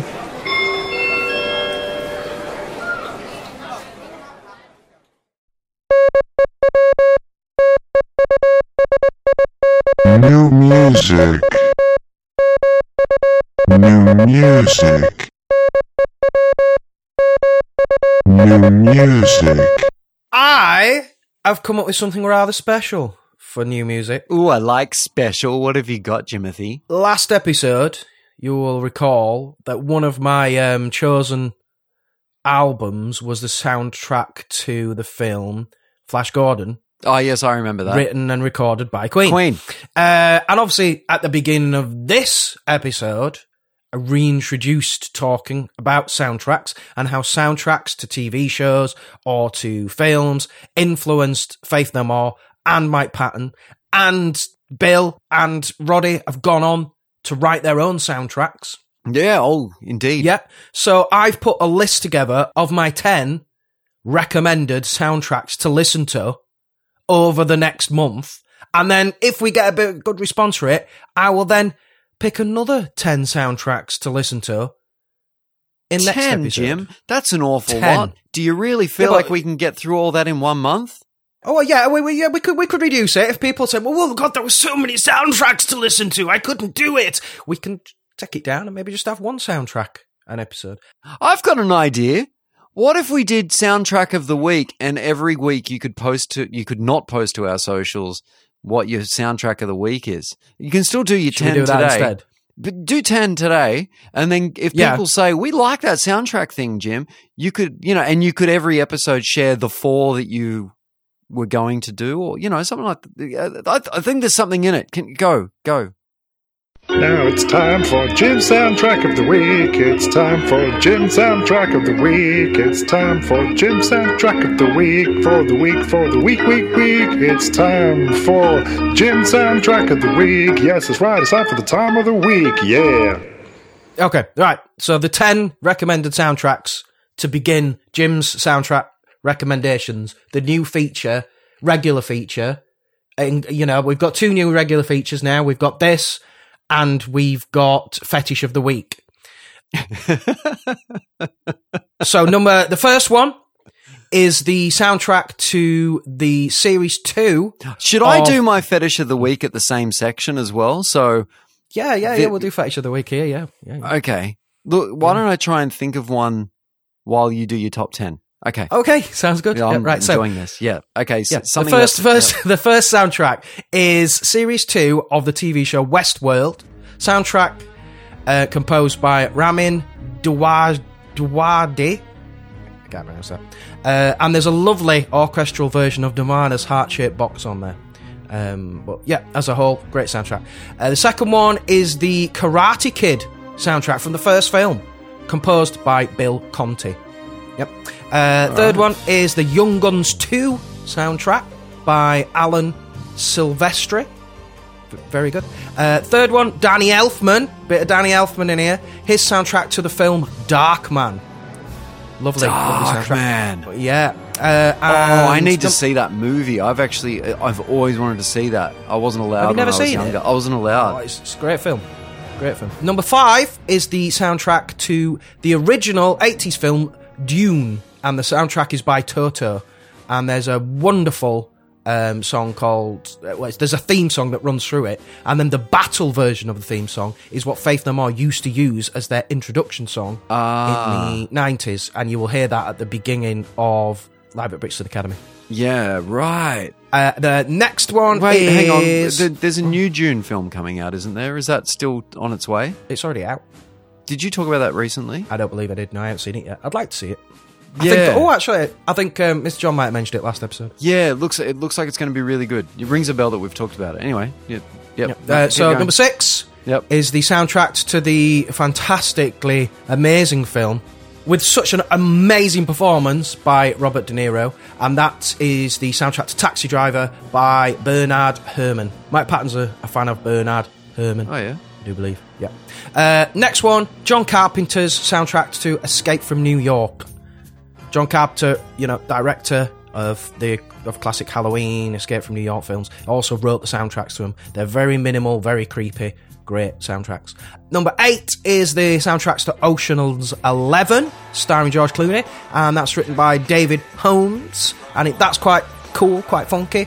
Number nine is the soundtrack to the film Legend, starring Tom Hardy as both the Kray twins, Ronnie and Reggie, plays both twins. Uh, and that's written by Carter Burwell. And then number 10, so my final soundtrack to kick this off, Jim's soundtrack recommendations, is by Brad Fiedel, and that's the Terminator soundtrack. Terminator 1. Terminator 1. Not Terminator 2, Terminator 1.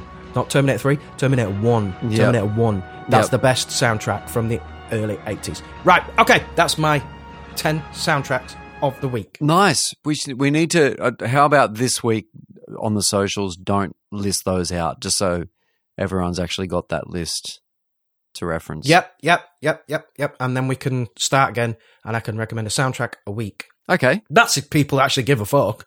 Do you know what I mean? They're like, well, I don't listen to that shit. Fuck you. Listen to And it. Don't listen to it. I don't care. Hey, I'm I'm I'm cool with it. And look, this you know, we there's not a lot happening. Um, you know, we'll get to Faith No More news in a moment. I'm sure you've got something really wonderful prepared for us. You know, but it's really. good to have good to have something the community can engage with. You know. Yeah, yeah. If if you want to be more like Mike Patton and like film soundtracks, and you don't know where to start, then Jim's soundtrack recommendations is going to help you with that. It's Yeah. going to help heal the wounds of, the, of life. And if not, let's all get horny together. yeah, with fetish of the week. Today's fetish of the week is actirasty. Or act, actirasty, actirasty Oh. the, is the arousal to the sun's rays. What? uh, arousal to the sun's rays, um, especially during times of COVID and coronavirus. It's important to get as much vitamin D if you can. And, you know, we know a lot of people like the D. Can you can you explain a bit further? How does that work? It's sexual arousal to the sun, to the sun and the heat of the sun and the, the receiving of the sun. I can appreciate that. There's been times when I've been laid on a sun lounger, all lubed up. Yeah. After I've come out of the pool, getting a bit of a tan, and thought, "Hmm, Have you ever copped direct sunlight on your schlong and gone, ooh, oh, that's weird. no, I, not, no, not used I to haven't done that. not used to direct sunlight on my schlong. Nope, I can't remember doing that. Yeah, I used to have a sunroom in my old house, and I could be naked, Just- and just no one naked. and no one can see because it was like on a second floor. No one could sort of see, sort of from sort of belt because from the windowsill up, they could only see my upper Mm. torso. So, you know, whatever I was wearing below was, you know, only my knowledge. And um, Yeah. when the sun would come in, in It's pretty uh, much like when we do podcasting. well, and yeah, I'm naked right now. And in the front sunroom was where I kept my wardrobe. So I Is could, it sunny? It, it was when it was sunny. It was a beautiful um, uh, east facing, east facing, east facing sunroom. Uh, I could Mhm. wake up in the morning and I could walk straight to my little wardrobe. And I could be buck naked and just right there with the sun coming in, and I could pick out my clothes for the day. Um, yeah, Brill. yeah, and I and I got a little bit of actor rusty. Have you got any new music, by the way? Yeah, I do. I, I look, I, I I discovered a few things this week, but the one that I want to share uh, is there's an Australian band and not a band I would normally listen to. It's almost a bit embarrassing to be saying it. I always called them Lime Cordial. My girlfriend corrected me recently and said that it's actually Lime Cordiale, and it is spelled Lime Cordiale. Uh, they've just done a little EP, I think it's six or seven tracks, uh, with an English actor by the name of Idris Elba. Oh yeah, no Idris. Yeah, I thought you might. Not personally, but Yeah, but you'd know of him. And uh, so they've done this. They've done this little collaboration. Uh, Idris with uh, Lime Cordiale. Uh, Lime Cordiale. Uh, uh, well, they're considered pop rock, but they are a bit they are a bit alternative. Sort of have to give it to them. They're a little bit unusual, but normally just fall inside an indie sort of annoying sound that I don't normally go for. But this EP has some really good little drum programming in it and moments that are a little bit sort of weenish, little bit weird. Mm. Um, but it's mostly Idris Elba singing on it, and his vocals are very cool. Real singing or, or like, because I've heard him do like a kind of rap thing. Yeah, a little bit of it all, like a little bit of spoken word type stuff, almost like I think there's some moments that are almost slam poetry like, like it's spoken but not quite rap, and then there's some rap, uh, and then there's some singing, and all just good. Um, just it's it's interesting, like it's cool, and apparently they really did collaborate, you know, and wrote the songs together on the spot. Uh, back in around about March of last year when he was here, I think he was here working on a film or a TV show or something. Uh, but while he Mhm. was in town, he yeah they, they caught up in the studio and got these six or seven songs together. Um, yeah, I, it's really cool. It's it's interesting, and uh, there's a particular track, "Holy Moly," which I which was the, what made it stand out to me. Right, excellent. N- No new music for you? Uh, no, no, no music.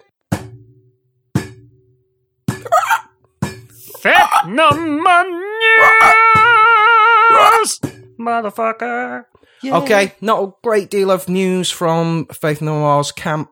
Um, Roddy Bottum still challenging Mike Patton for the busiest member of Faith No More. Part of a new project, collaboration group called Motivation, spelt with two the two O's with that kind of line through it. I don't know if that makes the pronunciation different. I don't know. Motivation. Motivate, motivation.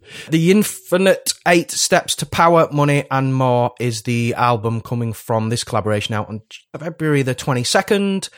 Uh, it includes Donita Sparks from L7, uh, Norman Reedus, like the Yeah, actor I from saw that. Uh, Walking And Dead. I actually know who that is. Yeah, I think he's in. Is he in Blade Two? I think. Yeah. Uh, Boondock Saints memory. And then there's a few other people who I'd not really heard of.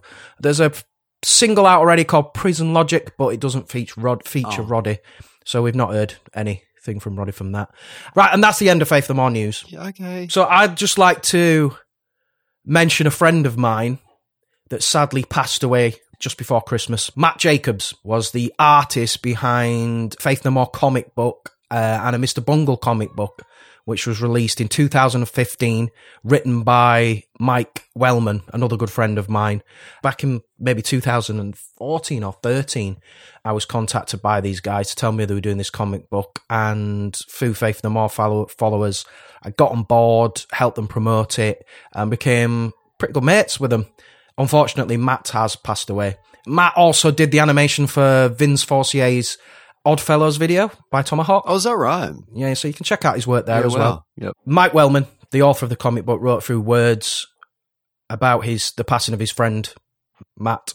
So, uh, and you can read that on Faith No More followers. And deepest condolences to Matt's family and friends. It's a sad loss. It was a great talent.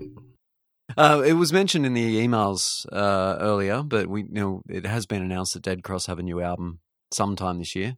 Yeah, which we already knew. But I'm not sure if we mentioned that in our segment, so I may as well get it in there. Um, so next episode is Jizzlobber, one of my absolute favourites of Angel Dust. Yeah, and the last one that we're going to do a full episode on, and then I believe after that we're going to talk about Easy, Midnight Cowboy, along with the uh, B sides. What, what have we got? Let's Lynch the Landlord, Das Schützenfest. Mike Patton's version of As the Worm Turns. Uh, the World Is Yours. Oh yeah, that fits in there, doesn't it? That'll be a good episode, actually. And then after that, we'll do a live show, and then after that, we'll call it a day. Yep, we'll just wrap it up. Say goodbye. Say goodbye. Goodbye. Bloody great. It's been good to catch up with you too, buddy. Um, Yeah. Happy New Year, and you know I'm, Hap- I'm Happy looking forward to to, the as year well. that's Happy New ahead of Year, us. Mr. John. Happy New Year, Mr. John. Uh, and you know, an, an exciting year ahead, and hopefully, um, you know, more exciting things, some exciting things to unfold coming out of the, the you know, the shenanigans of 2020 and 2021. 2022 is um going to be our year, I think, Jim. Yep, definitely. Yeah, yeah. We're an already an award-winning podcast, this. so there's just more awards for us to win. The more awards, the better. Yeah. well, You've been listening to Podcast Croissant. This is Mike. This is Jim, and I'm about to go teach the world a lesson. hey! Hey! Whoa! Hey! Hey! Whoa! Whoa!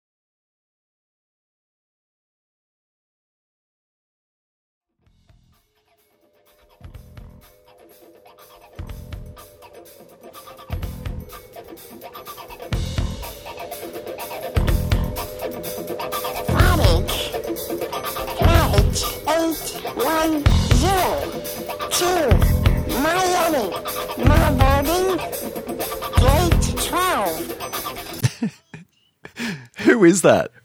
It's Is it? Rodrigo. No, it's Rodrigo. He recorded it for me. Oh, it is actually him. And I said, do He's the. pitched I, his then said, up. I asked him to do a proper creepy voice, and then he, he had to do it in his own voice as well, just to prove that that's not his actual voice. So this is his actual voice. One sec.